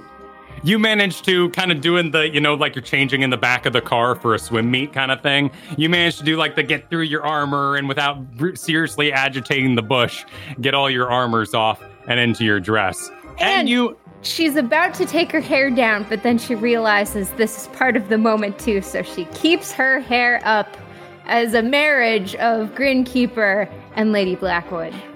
Forged in the moment, they emerge. One, Lady Grinkeeper, the Defender, Blackwood. As you exit your bush, you do so with that roll without snagging on any of the branches, without any injury to your dress at all. And you begin to make your way back up the steps in the courtyard. When suddenly a thin, a thin red line kind of appears next to you, about ten feet away, and kind of draws itself down through the air. It starts at about seven feet high, and this little pinpoint of light that draws this line connects with the ground. And as it does, it sort of shoots open on the sides into a triangle. Walking out of it in a top hat with a massive black cape with the red on the inside, a tuxedo, shoes shine that could reflect the moon, and a small white mask and cane, comes a young man. He looks a little like a combination. A combination of Jonathan Taylor Thomas and Leonardo DiCaprio young. Wow. His hair kind of goes up in this sort of blonde M in front that sort of graces the top of his hat. And I as almost, he walks I out... I almost spit took so hard right then. Wow. All right. Sorry, go ahead. As he walks out, throws his cane up a little bit and catches it in front of him in a jolly sort of walk. He looks to about, uh, be about twenty-one years old. And he takes a great breath in. Ah, the material plane. Good to be back. Lady Blackwood. You. A pleasure to see you. And he bows graciously and holds out his hand for yours. Uh, Evelyn will curtsy and take his hand. He kisses it in his white gloves. It's a pleasure to see you again. Uh, y- you too. The Gentleman Cavalier Traveler, otherwise known as G C T, has appeared before you. Oh my gosh. The Proudface Waltz. It's concluding. Might I have this next dance? Of course. He sort of glides his way over to the steps and, taking your hand, starts leading you up. And as he goes, he says, "Only one night on the material plane," and he spins you about, and you begin to dance out here in the courtyard. And I get to spend it with the most beautiful woman in all of existence. Evelyn won't know what to say, but she will blush very, very deeply. Through the window, everyone's spinning and enjoying the dance, and you're matching them. He knows the perfect steps. Your clumsiness forgotten as he leads you about, sort of enchanted by his presence. As the song starts to build towards the end, and he spins you out, he grabs his mask from the side and throws it into the air, and it explodes into sparkles. And his face is fully revealed, his gorgeous, deep, dark eyes. Not a lick of facial hair on his young face. And he... A little bit of flourish there for you. Nice. And he looks and says... Shit, sorry, go ahead. No, just screwed that up. Take it again. One more time. Go ahead, you're good. He says... You've changed. You're stronger now. Yeah, I, yes, I'm a silver now. You joined the guild? Y- yes, I've been looking for you. For me? Lady Blackwood. This is enchanting. Um, and I have something for you, so I can find you again. Splenderbelt, you're dancing on the side of this. Just kind of, you know, rocking yourself yeah. a little bit. Yeah. Feeling it. When suddenly echoing down the hallway, you hear a something. What's up? Oop, hang on, hang on one second. What I what I do with it? What I do with it? Hang on. I'm so excited. Here we go. Coming down the hall. From where you entered this evening. A coach pulls up. Why are you stopping it early? No, no, no, no. Keep going. There we go. Yes. Yes, a coach pulls up.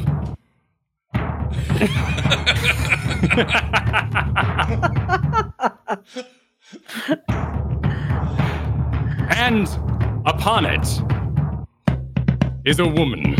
A woman in a purple tight silken dress. She descends with the help of two snake courtiers with arms. She glides down the hall in attendance, two snakes with drums in front of them, banging on the drums. Cassius meets her briefly and then ushers her in. She enters the ballroom. Her attendants wait for her outside. And she immediately lock eyes, locks eyes with you, Splenderbelt. All right. She approaches you. Yeah. And she extends her hands. A, a great mess of golden medallions and necklace-eye about her. A waist covered in a sort of gold chain. And these beautiful silks that just sort of hang off her thin body.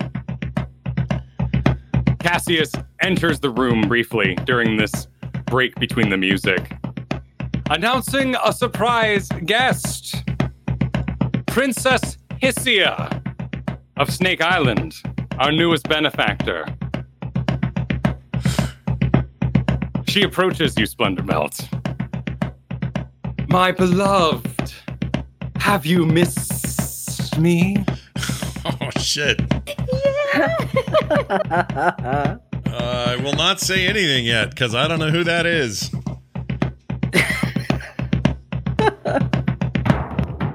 You always were a charmer. Come, you big oaf. Let's dance.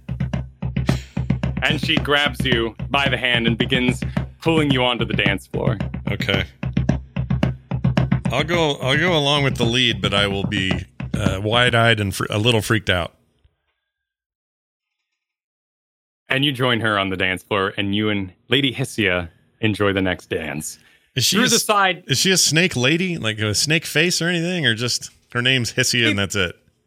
She seems uh, tall, thin, about your height, with long dark hair down her back. Really uh, nothing snake-like about her except for her eyes, okay, which are of a yellowish green and have the great slit eyes of a snake. Upon her head, a small tiara ringed in snakes.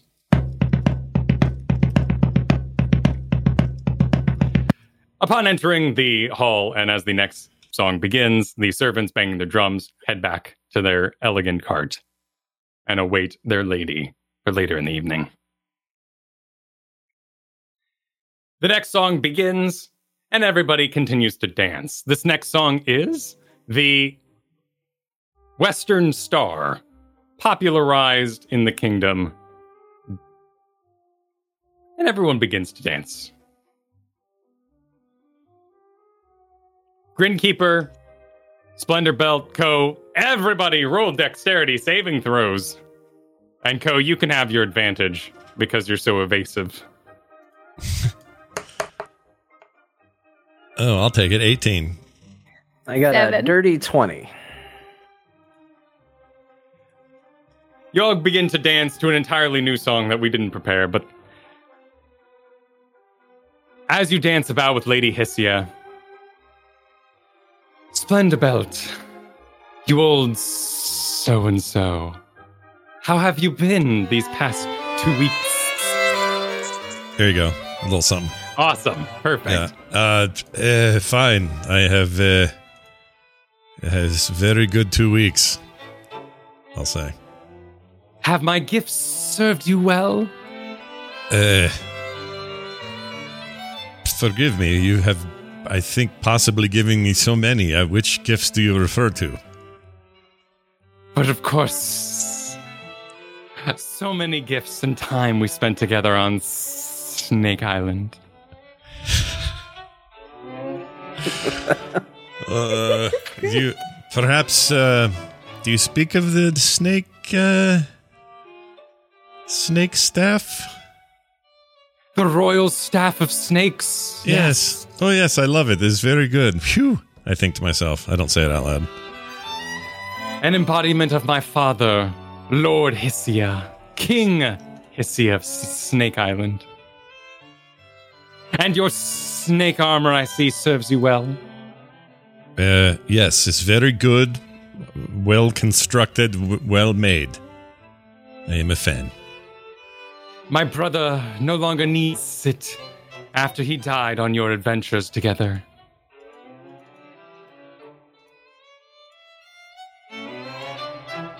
Uh, I, yes. This is good good to hear. Go, you got a natural twenty? Dirty twenty. Dirty twenty. So you go about dancing with ease and elegance. Grinkeeper? You got a five. With plus two, so it's a seven. As the gentleman cavalier traveler leads you about, he quickly escorts you away from the other dancers and picks you up here and there with a lightness, with kind of a float of a sort of magical means. He's enchanted by you this evening.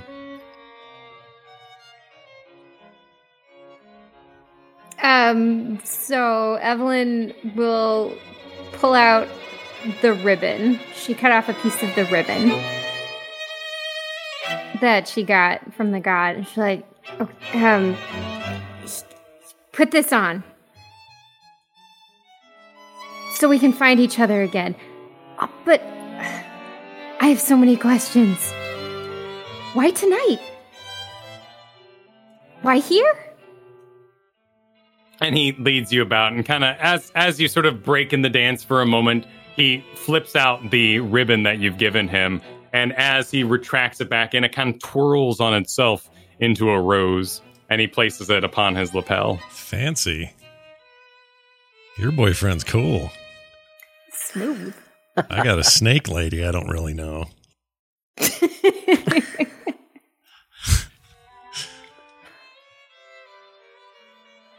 Oh, Lady Blackwood, I'm afraid I am cursed. But one night a year on the material plane. But I choose to spend it with you.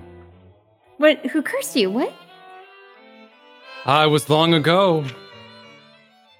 Long ago, you see, and he kind of twirls you around, and as you sort of breeze past Splenderbelt, you hear a little bit of the conversation going on between him and Lady Hissia in the background. There were these minotaurs, you see. Ko, you are leading your wife about Anathala gorgeously, which is good because she seems a little distracted at the moment. As you sort of twirl about amongst the people, there's a corner, the back left corner, and she keeps, kind of like a dancer does to maintain balance, she kind of snaps her head to, and as you twirl around, she snaps her head back there, and she keeps staring at this corner. I would just whisper to her when I had a moment, what is it? Um, I'm sorry, um... I'm not sure. I would turn so I could get a good look at that corner, see if there's anything I can see. With your passive perception, you don't notice anything. Are you feeling okay? You seem a little distracted. Yeah, no, I, I, that man earlier, the one who The the benefactor. Have I met him? Uh, Withers? I don't think so, no. Let's let's take a break. Let's get some water. Alright, make our way off the dance floor. And you manage with your excellent dexterity here to kind of wind your way back and end your dance on the side and head over to the bar where you get a glass of water.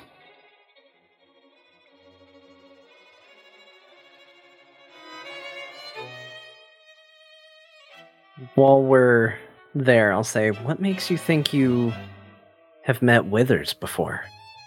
I don't know. It, it feels like I I saw him in one of those dreams I was having.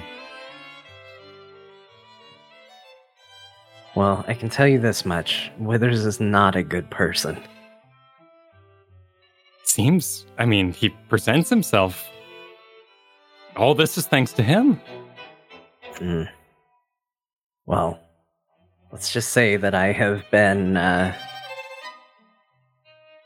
a little more familiar with Withers' wheelings and dealings, and they're a bit darker than what he presents.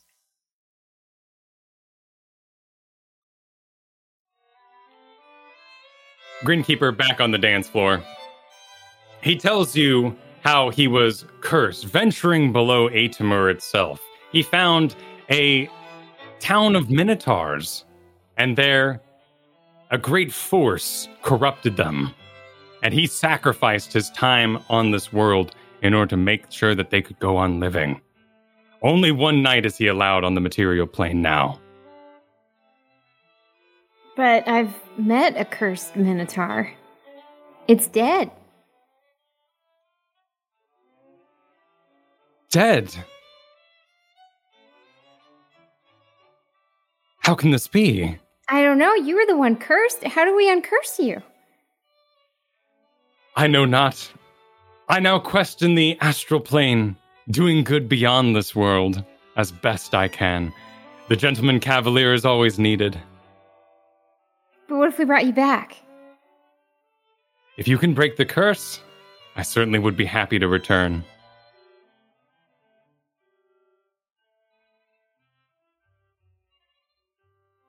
Grin Cooper will start thinking very hard. Come, Splenderbelt. Aren't you happy to see me? Is she cold to my touch at all? She's a little. She's a little chilly. Yeah. Okay. It's a bit clammy. So she's like a. She's like a snake. um.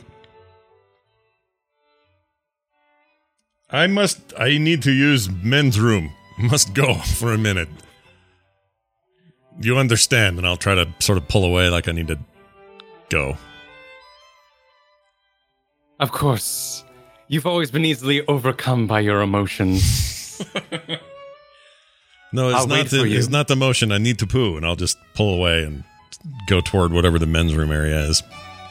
It's in the top there, back by the kitchens, but you go down a small hallway back to the washroom for the gentleman. All right. I would go in there and uh, just sort of hide in there for a minute and try to gather my thoughts and try to remember real hard what, what this is and what I might have gotten myself into. As you enter, you see Boonfellow. He's kind of got his arm wide, and he's looking at himself in the mirror. um, okay, and he splashes some water on his face. We have indoor plumbing here. That's cool. Yeah, well, there is a fountain outside. Yeah, that's true. Ah, uh, uh, Splendorbelts. Um, what would... Can I... ask your advice as a man of love.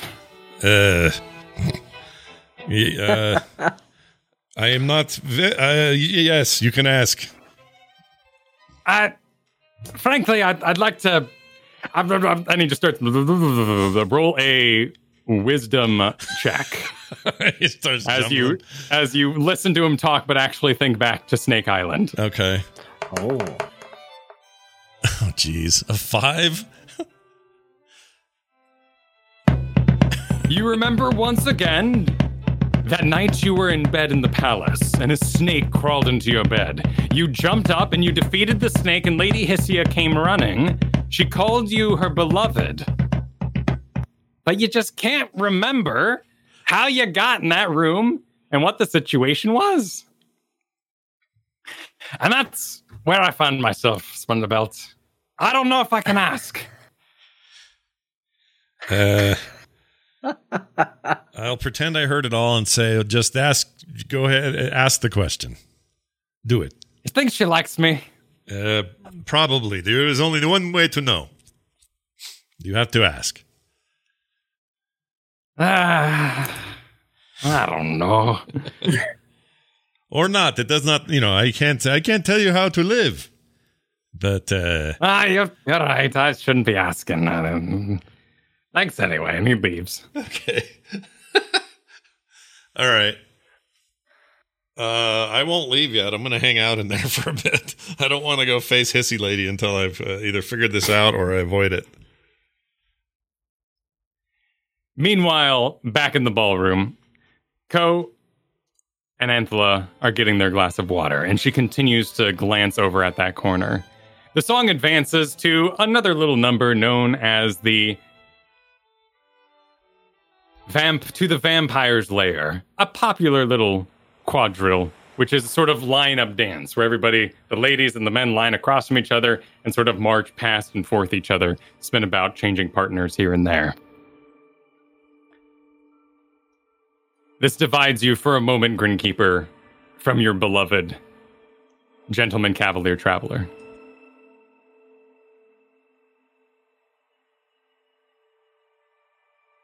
Uh, when they get close again, she'll ask what his name is.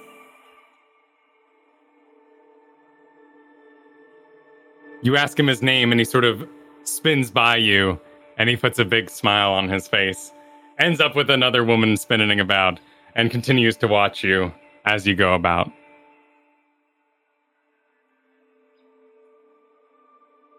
Grinkeeper will keep her eyes locked on him. Suddenly, the music stops, and there's a great kind of snap, like a twig has been broken in pieces, and it kind of echoes across the hall. Sorry, that's not the right one. That file says nope. Stick. I thought that was it. Sorry. A ship crashes into the bar. Sorry. It's the ghost of the Titanic. Oops. A stick breaks kind of across the hall. And everybody stops as the music is suddenly stopped. The entire orchestra is staring at Maestro Ghislaine. And he's sort of with a twitch. And his arm goes up like a marionette, kind of turns himself around briskly. His two pieces of his conducting stick, his wand, his uh, baton, in two.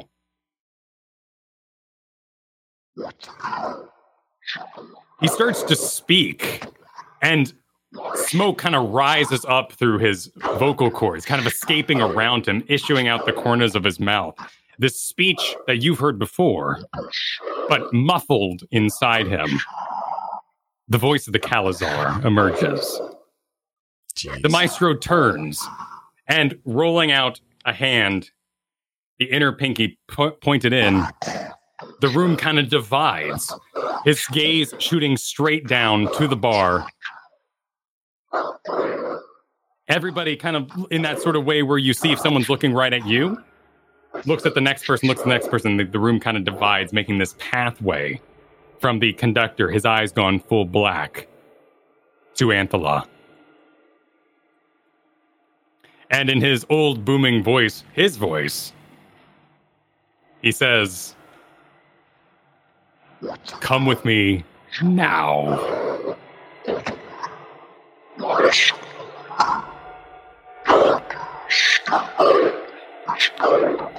Toe would move to step between Anathala and the maestro. Behind, in this waning light of a summer afternoon, the fountain, which was previously shooting up some twenty feet in the air with pure water, goes black and begins to bubble and turn and lower itself as it thickens and pours over itself. He retracts his hand slightly again towards his chest and, and snaps it back out. "Come with me now."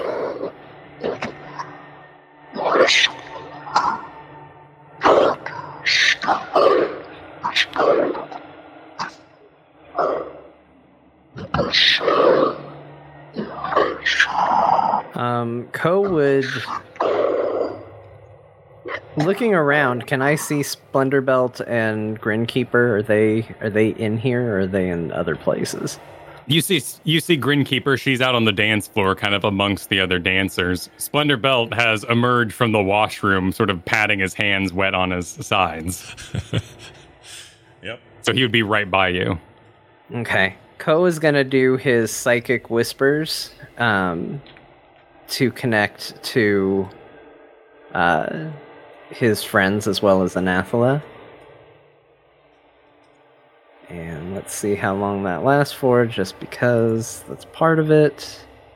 Oh, we got the full eight hours. Nice. Wow. Uh, and we'll go ahead and connect to them all psychically, but then just sends a message to Anathala personally and just says, um, "It's okay. I'm here. You need to tune him out. Focus on me. Focus on who you are."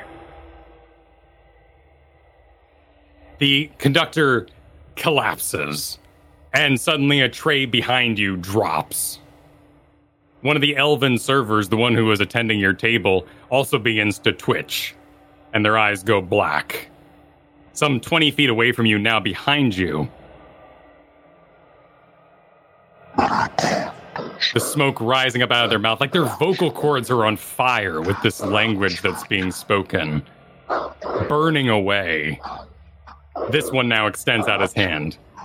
"Come Now. Co, what do you want us to do? Uh, I don't know. Um, he's clearly still after her. I don't want to send her away. So I say we just take up a defensive position. All right, I'm coming. And Grinkeeper will give one sad look over to Gentleman Cavalier. And she'll mouth, I'll find you. And then she'll head toward Co.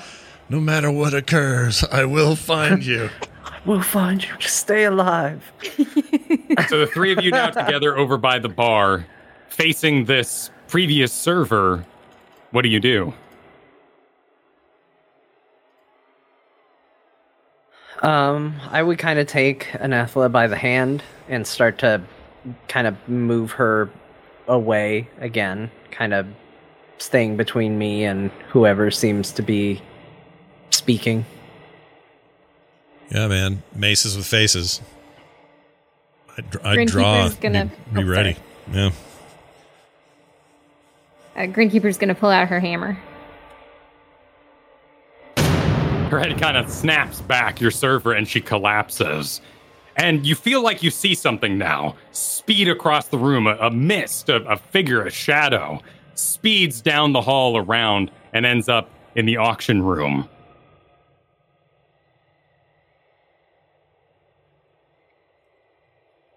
From there, now, you know, out of view, you hear a great kind of, oh, oh, oh, oh, as all the nobility and supporters gasp in the audience. Did you all see that? Yes, Something, I'm going. Something's moving around. Let's go together. Yes. I agree. Is your wife safe? Where are we going to put her? I'm going to bring her. She can handle her own here. Yeah. Okay. Grinkeeper will take front position and start heading that way. Cassius runs with you down the hall as you head that way, and you round the corner to the auction room. And up on stage, you see Selenar Everbloom, who seemed to be presenting one of the many auctions, in this case, the Hook Horror Hook that was on display. And the various attendants have their little numbers that have all kind of fallen limp in their laps. Selenar stands with her eyes black, smoke issuing out of her mouth. And she says, in another person's voice, you failed me, Withers. You failed to deliver. I will take it all now. And he stands. Hey, I, I, I did as you asked. I hired the Broscales. I opened the doors. There's nothing more. There's nothing more I could do. There's nothing more I could do.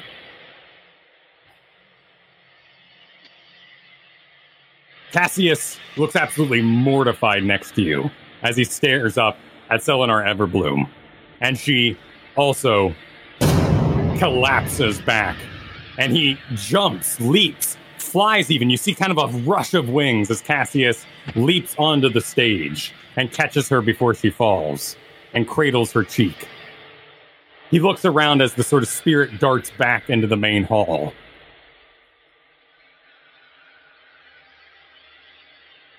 Grinkeeper takes off to the main hall. Yeah, we'll follow. You see one Giga Shark drop his glass and shake.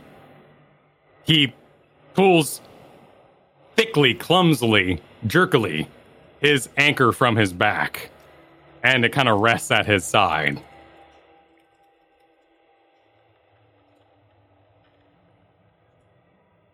He says, I, I don't, I can't control this.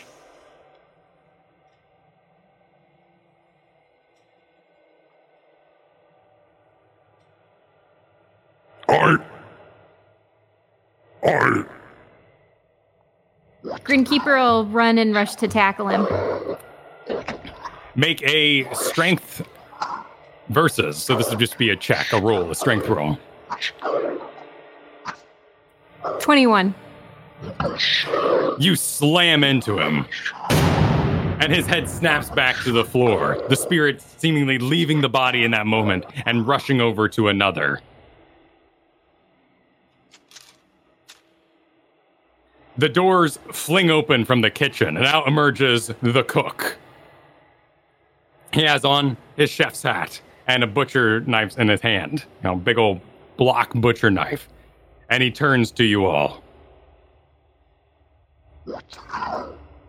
I take them all back tonight.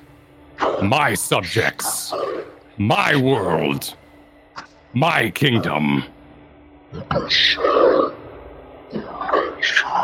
Ko is uh, gonna ready a psychic dagger to throw the next time he sees the spirit run. Having seen it dart out of people enough, I feel like he could at least make an attempt to throw at it as it tries to go between bodies. And as you sort of summon forth your psychic dagger at your side, you see something tumbling over the walls in the courtyard. A great many somethings, ten somethings, medium-sized or so, kind of crawl up and then slump over the side.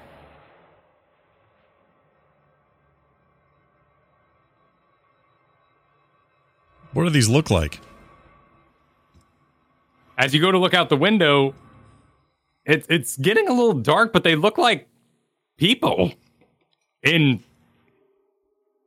workwear, some of them in pajamas, just people. And they have climbed over this wall and sort of throw themselves over the side. Well, um, at that moment, I will um, cast Guidance on Ko, and he will now, for the next minute anyway, have uh, an additional D four added to your to whatever your ability check uh, you have to roll. So, bling. Awesome. Does it work on attack rolls, too? Oh, yeah. These figures that have climbed over the back walls of the courtyard begin to stand themselves up in a rather slouched and jerky fashion. The center Grim- of the dance... Go for it. Oh, Greenkeeper will scream out, the doors! Uh, we need to close the doors! And she'll start running to the tables and pulling off tablecloths and flipping one over, trying to carry it to the doors to create a barricade. You do so. And this kind of snaps everybody out of their daze. A room full of heroes suddenly begins to work, grabbing tables, closing doors, using the long cloth to tie the handles, and so forth. You, Ko, you see one of the mu- musicians, one of the violinists, suddenly stand up in that jerky motion, and they pull out their violin, and they're about to swing it into the person next to them. Um, Ko would... Hmm. I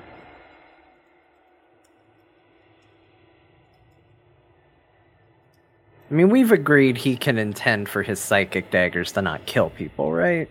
Correct. Even from a distance? Correct. Alright. We're gonna chuck that dagger at the violinist. Alright, make an attack. Without the intent to kill, just hurt. Yeah, it's basically pure psychic damage. Okay, that's a twenty-three to hit. That's a hit. That's going to be nine psychic damage. Uh, is he considered flanked by an ally? Uh, but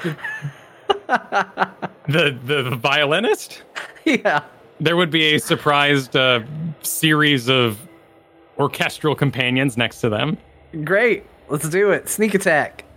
For an additional fourteen psychic damage on top of that. This hits, and their mind sort of drains. Their eyes go back to white, and they fall back into their chair. But it's with this that the doors are being barred by all the various healers, the or heroes in the room. The First Sons, Brigand Patrol, the five emissaries, they're all helping bar these doors around the area. Lady Vestal goes about and she's like, ladies, come, let's, let's begin for the exit here. Everyone line up, everyone line up. Can we get some assistance with this escape? Uh, yeah. Yeah, Gridkeeper. She'll run over and she'll do what she can to kind of escort them, but she'll be watching for any kind of um, um, possession. Cassius, walking down the hall, the main hall, carries Selenar Everbloom in his arms. We have to go. We have to get these people out of here now. And in that moment, the floor of the dance hall kind of swells, like it's a bubble. Raises up as though something pushes beneath it, and it pops, it explodes, it splinters upwards and collapses down following, kind of an implosion back in. Out of it comes the sound. The drone rockets upwards, blowing the glass roof into pieces, and glass rains down on the entire room. The back windows are being banged by these figures outside as it advances. The woman who just received this psychic dagger from Co sits back up, her eyes black again. The waiter stands, the cook stands, every single elf in the room, Giga Shark, all of them stand up and begin walking towards the hole that's been created. We'll assume that keeps going in the background for our own sanity. Out of it comes tendrils, long brown and black tendrils of stone begin wrapping around the ceiling metal supports and pulling at them. As they bend and collapse downwards, you see the head, the maw of a roper. Its tendrils flick out around the area and start grabbing every elf on the edge, just standing, and start bringing them down inside. The back windows break, and in tumbles an assortment of common folk, but elves, half elves, full elves, pajama-wearing uh, blacksmiths, courtiers, noblemen, have all seemingly climbed the walls from ne- nearby neighborhoods and made it to this room, and they begin booking and running and jumping into that hole where the roper now dominates the area. Lady Vestal takes her ladies and they begin down the hall. But as you head, as they head towards the exit where you first entered through, that floor begins to swell. And it pops and descends down, and clawing up out of it with a great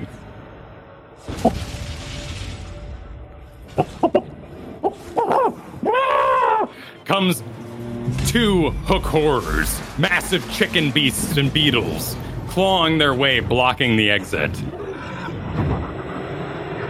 Grinkeeper's gonna get in front of Lady Vestal and the girls and start telling them to go back, go back. You start turning them around. Lady Vestal grabs your hand for a moment and in a, in a sort of pause of time, looks you up and down and looks you in the eye. She takes from her side a small object, a Uh, a handle of some kind, and places it in your hand. She turns and tries to lead everybody back to the side. Where do you, are you leading them now? Um, she'll have put herself between them and the hook horrors that have started to climb out. Splenderbelt, back by the bathrooms, you hear a great sloshing, and the door falls open, and out tumbles a mess of dark mantles that seem to have descended up through the piping. Out of the women's restroom slimes a grick that seems to have exploded from the floor in there. Okay. How far am I from my team? Well, right now, Grinkeeper has positioned herself, and there's a lot of marks on this mini-map. Grinkeeper is currently, I'll use the laser here, by the door, looking to get the ladies out some way. Okay. You're currently up here by where Gigashard collapsed and has now risen and is making his way towards the ho- hole. Co, where are you at at the moment? Um, let's see. They were on the dance floor when all of this happened. They were kind of chasing things around. I imagine Co's probably around... Probably around here with Anathala right now.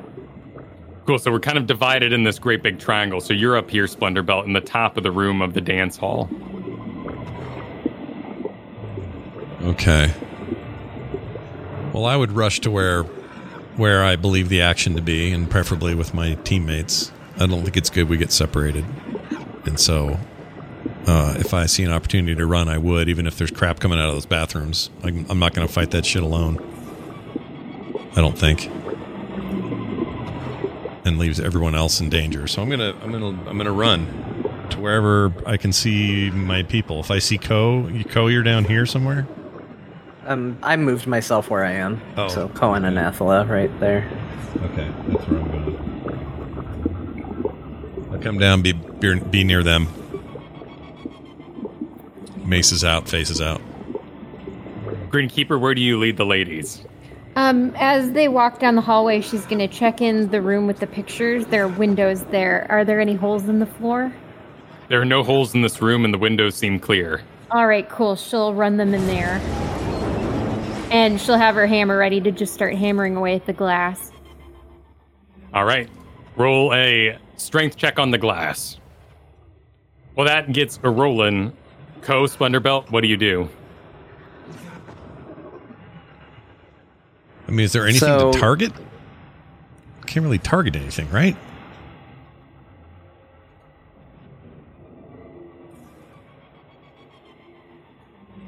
Sorry, John, go ahead. You were going to say. Oh, I was going to let you go. You, no, you I just go. said, is there anything to target? And I got no answer, which makes you think that there's not anything to target.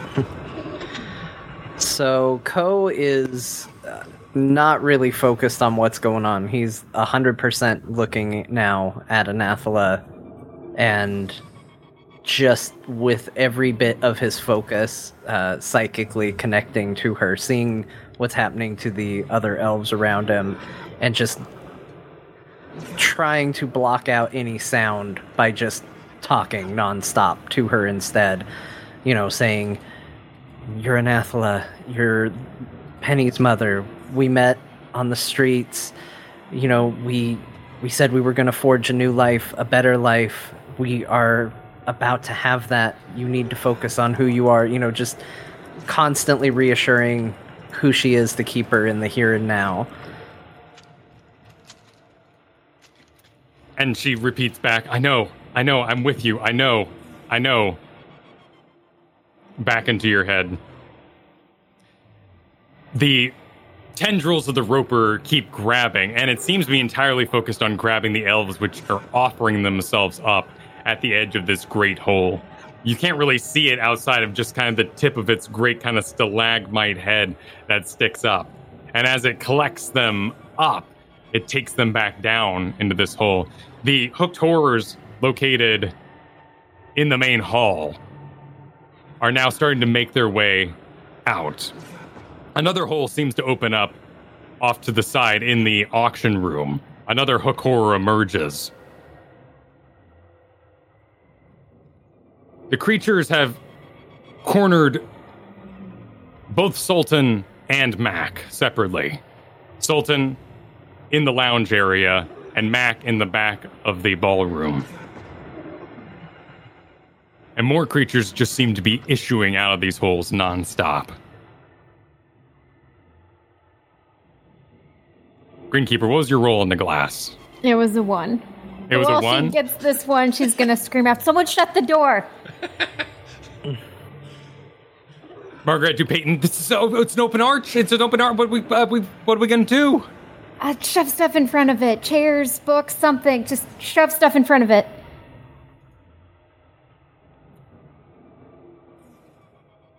They do so. The ladies begin to push things all around, but one of the hook horrors emerges from the lounge towards you.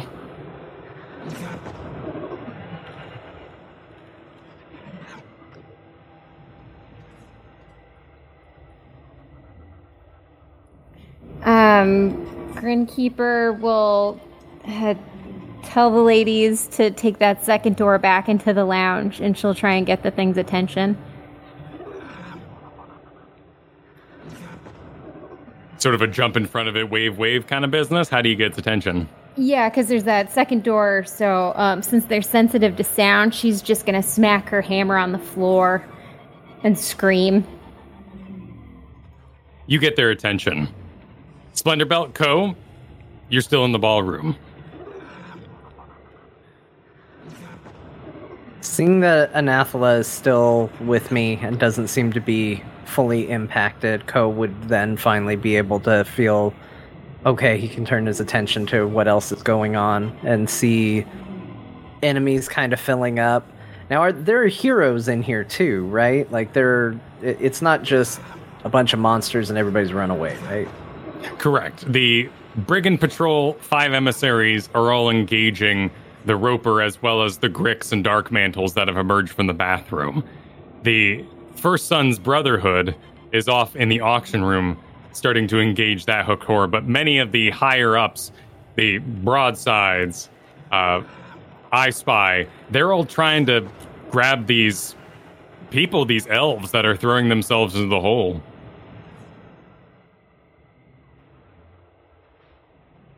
Okay, Ko would kind of turn to Anathala and say, I have to help. I have to do what I can.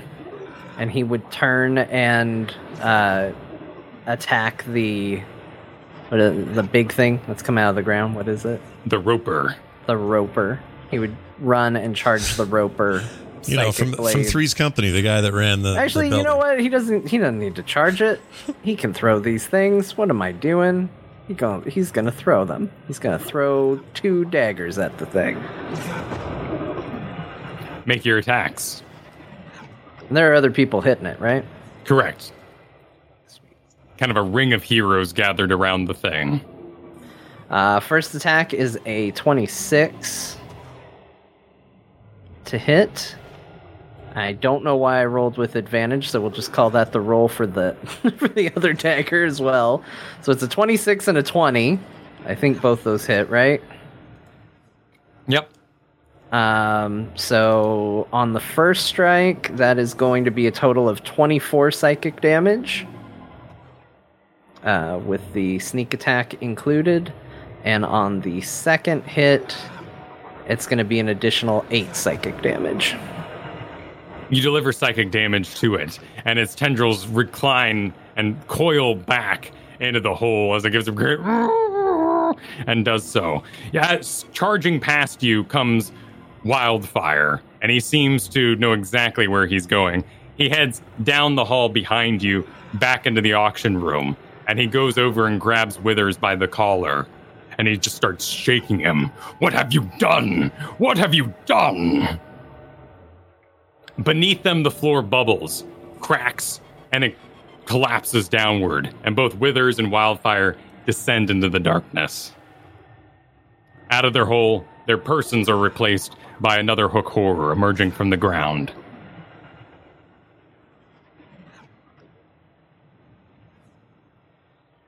Greenkeeper, you've gotten the hook horror's attention. Um, she's going to run over to the window, and she's going to take another hit at it, and then she's going to try and goad the hook horror into hitting the window. Okay, cool. Kind of a, a, a I'll dodge when you go for me sort of thing? Yeah. Okay. Let's see your strength attack first. Natural twenty. All right, and you break it with one great hit, and it falls outward in glass sheets. Okay, in that case, then, she still has some movement. She's going to call out to the girls, get out! I'll keep you running! And then she'll take off in the opposite direction. Make a intimidate check or some sort of other loud check to maintain the hook horror's attention. eighteen intimidate. So you give a holler at it, you maintain its attention, and you take it which way? I take it into the hallway and um, down the hallway toward the outside to her bush where her armor is. And it proceeds after you. It runs after you in these big sort of heavy dinosauric gaits doing its as it goes after you. Ko, you've engaged the beast Splenderbelt. What do you do? Oh, jeez. Um... I'd like to attack that thing. Sure. And can you give me... Let's see.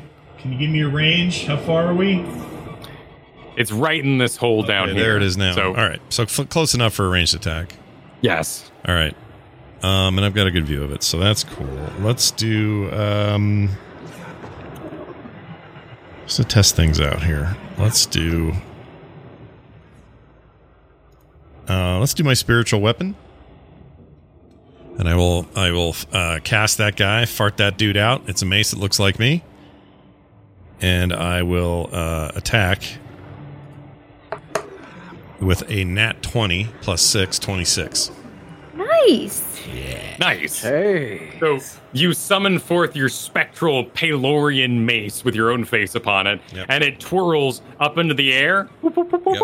Yep. and gets right over the hole and then kind of rockets as though it has a little poof booster and just shoots right down into the beast's head. Yep. Roll your crit. Yeah, uh, another d twenty. Another d twenty crit. Roll. Hold on one second. eleven. Just kind of bonks it on the head heavy and it as it receives this heavenly blow. Nice. We need damage, huh? Yep. Give me that damage. All right. Here you go. Spiritual weapon. There it is. Uh, five points of damage. Dink. It's a it's a mighty looking blow. Yeah. All the same. Yeah. Bonks it on the head and it kind of blinded and dazed by the hit of this holy radiant mace of power. Ko, do you continue to engage? Yeah. Let's keep throwing daggers at it. Where's Anathala through all this? Uh, beside me. Okay, just sort of hanging out beside you, keeping her safe and close. Yeah, yeah. Uh, fourteen to hit.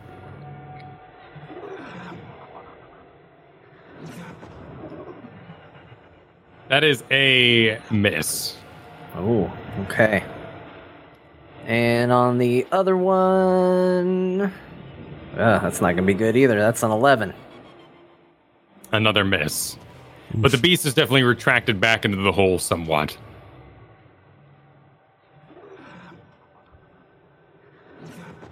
Grinkeeper, you have run out the back and leapt into your bush.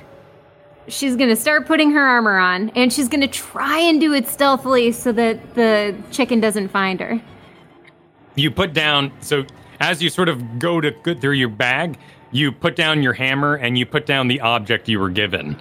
And it's about a six inch long tube-like structure. And at the very top are two diamond crusted arms that come around in a curve and make a sort of heart shape in the top. Uh, Grinkeeper will look at this further. Make a history check.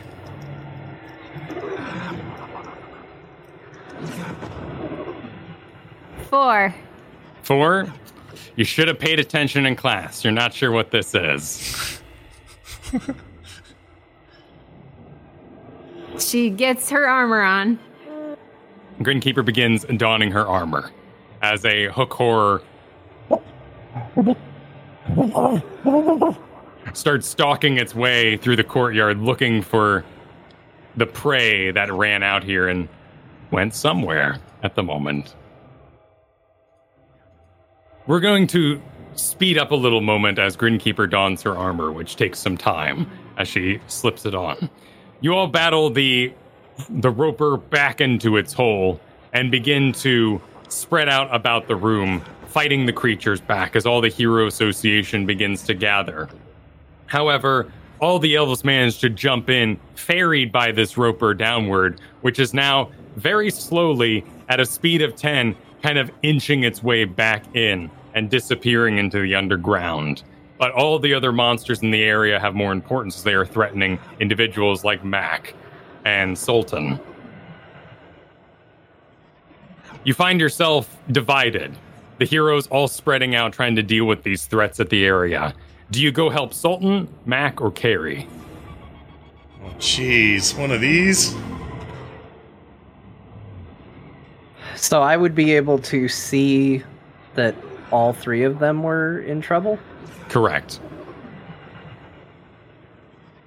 Um, I would go to save Carrie. That she would, seems... That would be my instinct, too. But is that bad? We should probably split Well, up. I don't know. I guess I need a little clarification. Like, because I'm looking at this as a very, like, Telltale Games, who do you save? The other two are definitely going to die. But Carrie seems more capable of protecting herself than the others. So... What what level of peril are we looking at here? I would say metagame off of what I've presented you in the past in this D and D campaign. Because hmm. you're you're metagaming off video game knowledge there. Yeah. Yeah. Based on where we are, with Mac and Church being here, I just think realistically, Co would go to help Mac, because that would be probably who he could see. And Splenderbelt? would would be most able to see and address. Um, I don't know. I probably Zoltan the Wizened. I'd probably want to help him, I guess, because we got to split up. So what I would think would happen is Cohen and I would you know, have a very, very quick exchange about him going that way and me going the other. Because I feel like we could split up and conquer, maybe divide and conquer a little bit. Yeah, yeah. Let's try. Cool, so you yeah. head out to kind of gather up the Numalari, the heads of the guild, and get them out of here. Yeah. Excellent. Let's roll a, let's roll a attack for Co. And let's roll a persuasion for Crandall Splenderbelt. Okay. A sense. Natural twenty for Co. Nice. All right. seventeen for me on the persuasion. Living up to his one-shot standards, Co runs over to the hook horror, jumps on its back, and gives it an old double dagger in the neck right as it approaches Mac and Church, who have, as Woodleaguers do, placed themselves in a corner with no escape. Oh. Woodleaguers. You down the hook horror and look for somebody else to save. What'd you get uh, on your roll, Splenderbelt? Uh, seventeen. seventeen? Yep. You find a Zoltan the Wizened sort of hidden out in the courtyard. There is a hook horror stalking about one of the nearby bushes. He sort of crouched himself down and oh, oh, stay down, stay down. I would say, are you injured? No, I'm not injured. Just stay down. Leave it to me, and I will headlong charge maces out into the fray here and fight that hookhorn. All right, make an attack. Okay, here we go. A physical attack incoming. Oh, man, I was going to run back and get my snake thing, and I forgot. All right, it's all right. Totally forgot. All right. Where's Hisia during all of this? Splenderbelt. He never asked. He yeah, never asked after he got no from the idea. bathroom. No idea where she is. All right. Uh, here's your hit. Uh, that'll be a seventeen to hit for the first hit. All right. A miss. Oh, jeez. That's really high. All right. Second hit. A seventeen again.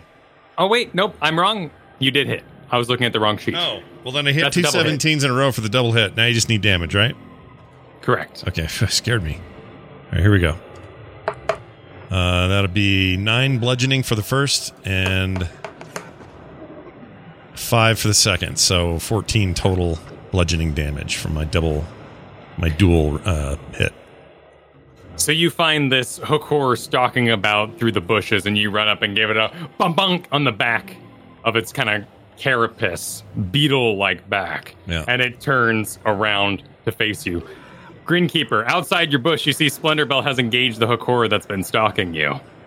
Nice. Uh, Greenkeeper will stand up, take one more look at that thing she was handed before pocketing it to see if she can make any sense of it, and then run back inside to see if she can get more people out. All right, well, you can, as a skill, make a arcane check or a history check? Both a negative one, so let's go with arcane, since history didn't work out too well last time. All right. A nine. A nine?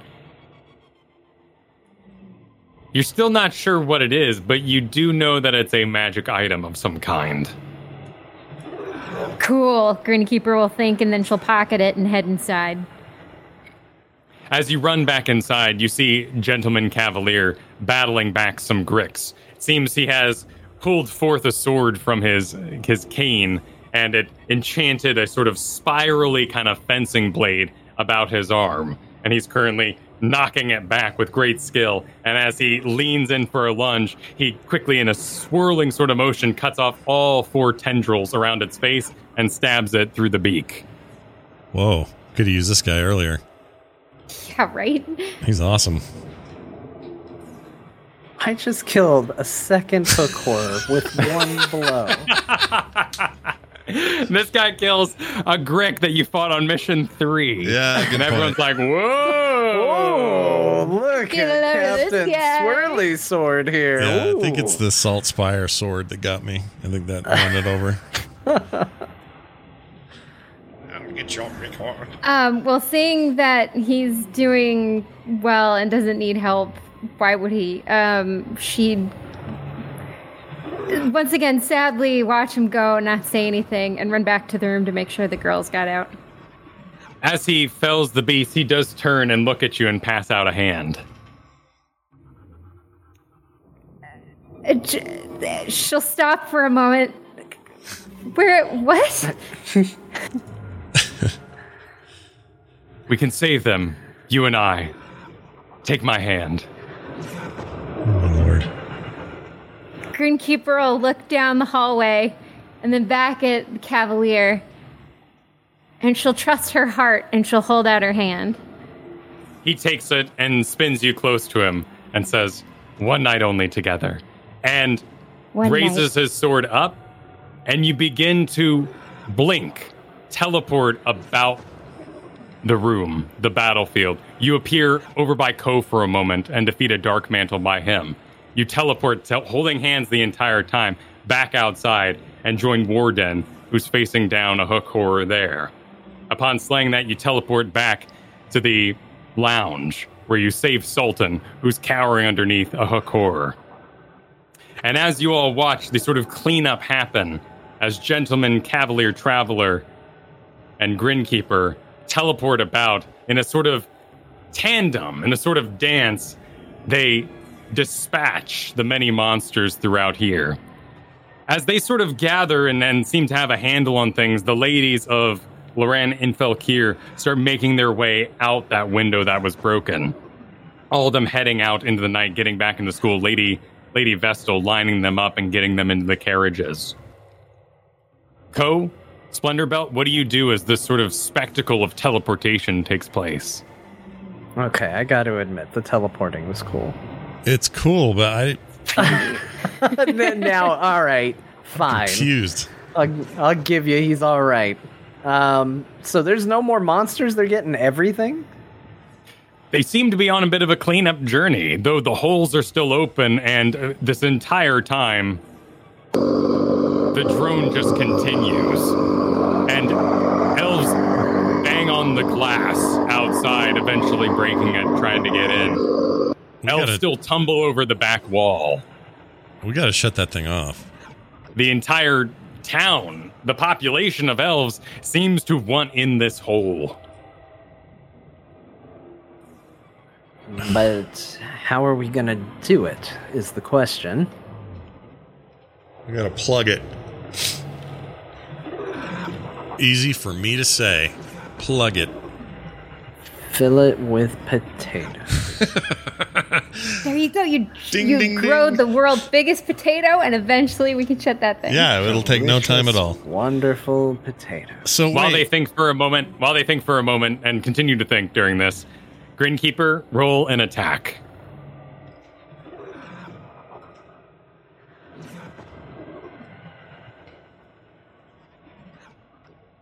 It's a one. A one? Oh, man. Great. I'm sure that's going to go well. It's a little embarrassing.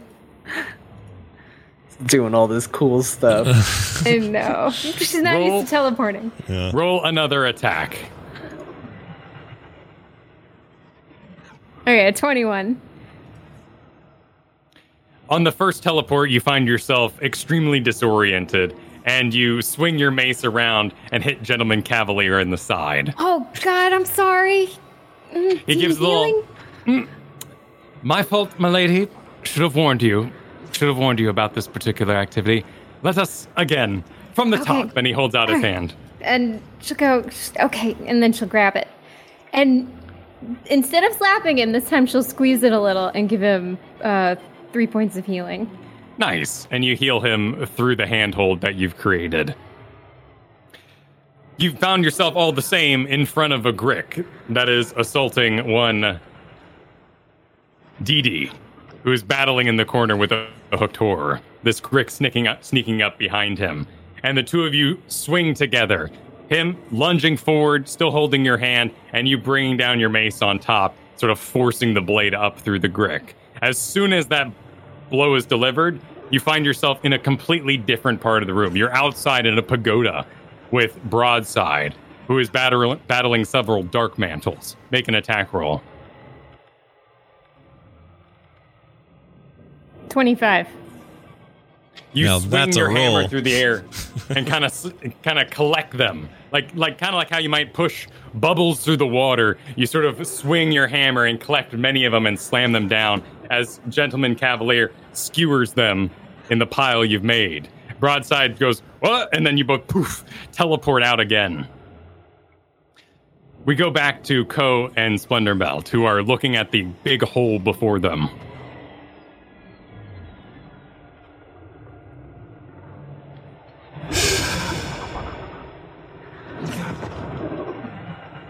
I have no way of plugging a big hole. I have a way of trying something, so I'm going to try it, all right? Let's give go this a it. shot. I know. Make with may, the magic, man. This may not go well. Or um, I'm going to... Um, I don't have. I have no fourth level, so I'm going to have to do it at third. Um, I'm going to create thirty feet. Let's see. Sorry, forty feet of a giant water cube. And I'm going to put it down that hole to see if maybe water won't drown out this frickin' drone thing. So I'm just going to do it. I'm gonna... There you go. I'm going to come. At the very least, it'll muffle things, right? Like, that's the thinking. So No, I'll... I like it. I like the idea. This is this what I picture immediately. Yeah, so I'm going to do that. Let's let's make a giant water thing. It'll appear right above it and then go sploosh and just like... come crashing down on the hole. And it does go skaboosh into there. However, as cool as the idea is, as you've witnessed below Atomer, there is a network of tunnels, and immediately the water starts flowing off down these various tunnels and does not stay in the basin beneath the hole. Hmm. Well, it's not the most pleasing result. Grinkeeper, roll an attack.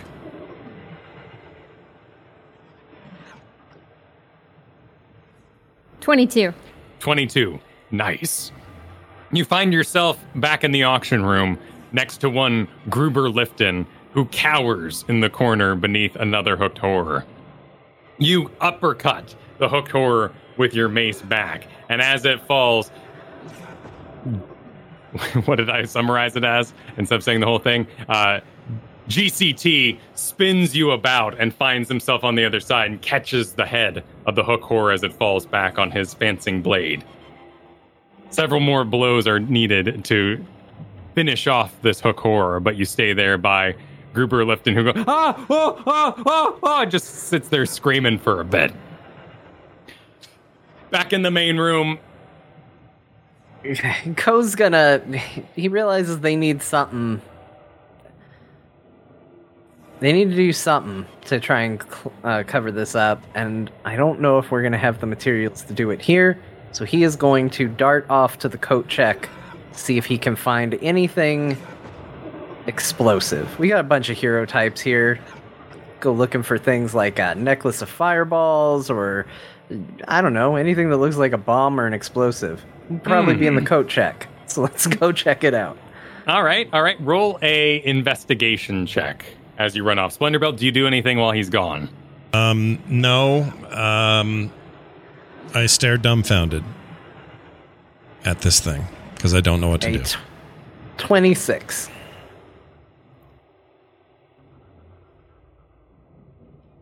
With a twenty-six, you find several items throughout the various coat checkeries. Though you do find one Carrie's box, and deposited inside is the very thing you were looking for. Except for it's more of a bracelet of fireballs. Nice. I'm gonna take that and run it back.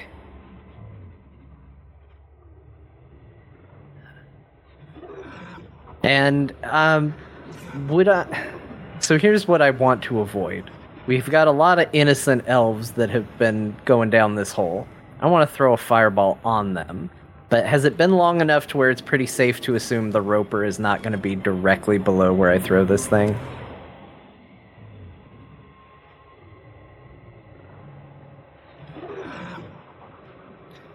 It has toddled off, and it's been some time, moving as slowly as it does. You're hoping to...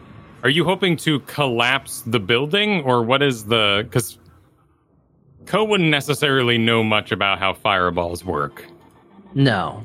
He knows that... He, he knows what the object is, I guess, but he, uh... He doesn't necessarily... He knows they're just big explosives. Hmm.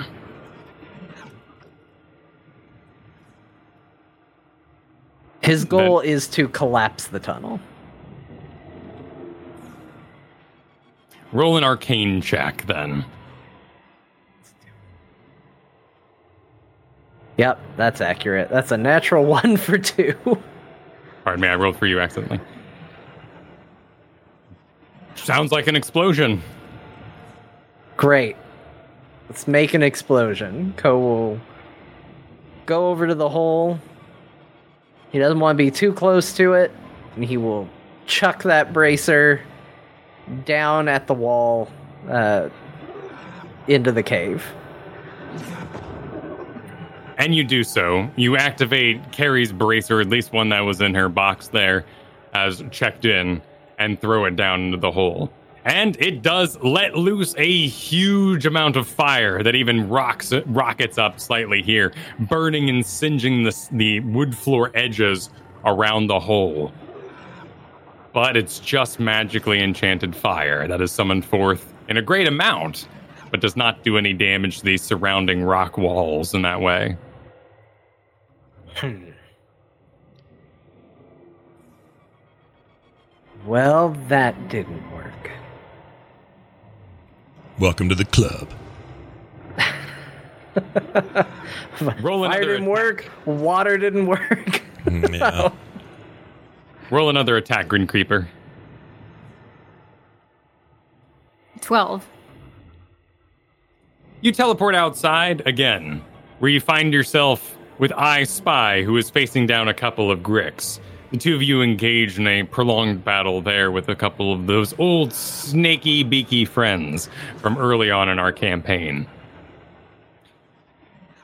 Meanwhile, inside... Of the Brigand Patrol, Dominic Rees, a human rogue, heads over to you all. Great display, y'all. Why don't we get these tables in the hole, at least? And we can just start something, a pile, anything. We can just fill it full of stuff.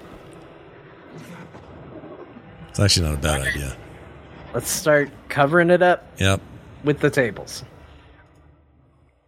The Hero Association begins dragging and pulling all these cloth-covered tables and just chucking them into the hole. And with some twenty-five of them or so, it starts to fill up and make a mound that kind of sticks up out of the hole. As the final Grick falls outside and everyone begins to gather, There is a sickening moment as elves continue to walk this way, continue to want to enter the building and do so. And they make their way over the pile of tables and just kind of lay themselves upon it, sort of just like a grub on the floor in the sand, just kind of sickeningly digging at the hole that they can't go into anymore. Each one of them completely enamored with it, their eyes black. Still behind you, Anathala holds on, thanks to the connection she made with Ko. The Heroes Association gathers round. Cassius enters again, still carrying Selenar Everbloom. And the season ends. As the Heroes Association figures out what to do, how to conquer the drone which has opened itself up here in the middle of Atomer. How will they proceed? The Delvers will go on campaign. However, time must pass, for see, campaigns are a curious thing. The Guild is a complicated structure, and bureaucracy often takes its toll on the hero's work. We will rejoin for Season three, The Delvers, in one week, real meat space time of our own time with the show, but in three months for the characters, as they finally get approval to head down to face the Kalazar once and for all. All that's coming in Season three. That'll be some twelve episodes, unless, of course, they, you know, get real creative and figure out something along the way. And following that, our plan is to bring back the Waste with Bo in the driver's seat and conclude that campaign coming up. But, of course, we're leaving it very open to make sure everybody's good for it. But look forward to Bo's return in the D M seat come mid-November. Yep, that's the current plan. And all signs uh, look like we'll be heading that direction. So uh, stay tuned for that. Season three, of course, on the horizon. And who knows what else might come up. All kinds of great stuff happening here on There Will Be Dungeons. And so many of you have helped support us. We really appreciate you. And we want to say thanks once again. And to those who have uh, not yet decided, if you want to, head on over to there will be dungeons dot com and join the Dungeons Plus program and get cool stuff every month. It's all laid out right there. So go find out more at there will be dungeons dot com. Well done, everybody. We'll be back for more coming up soon.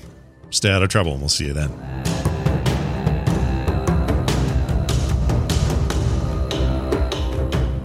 This show is part of the Frog Pants Network. Frog Pants Network. Get more shows like this at frog pants dot com. Oh, wait, I'll play this for fun. There you go. Just, just for fun. There you go, breaking that stick.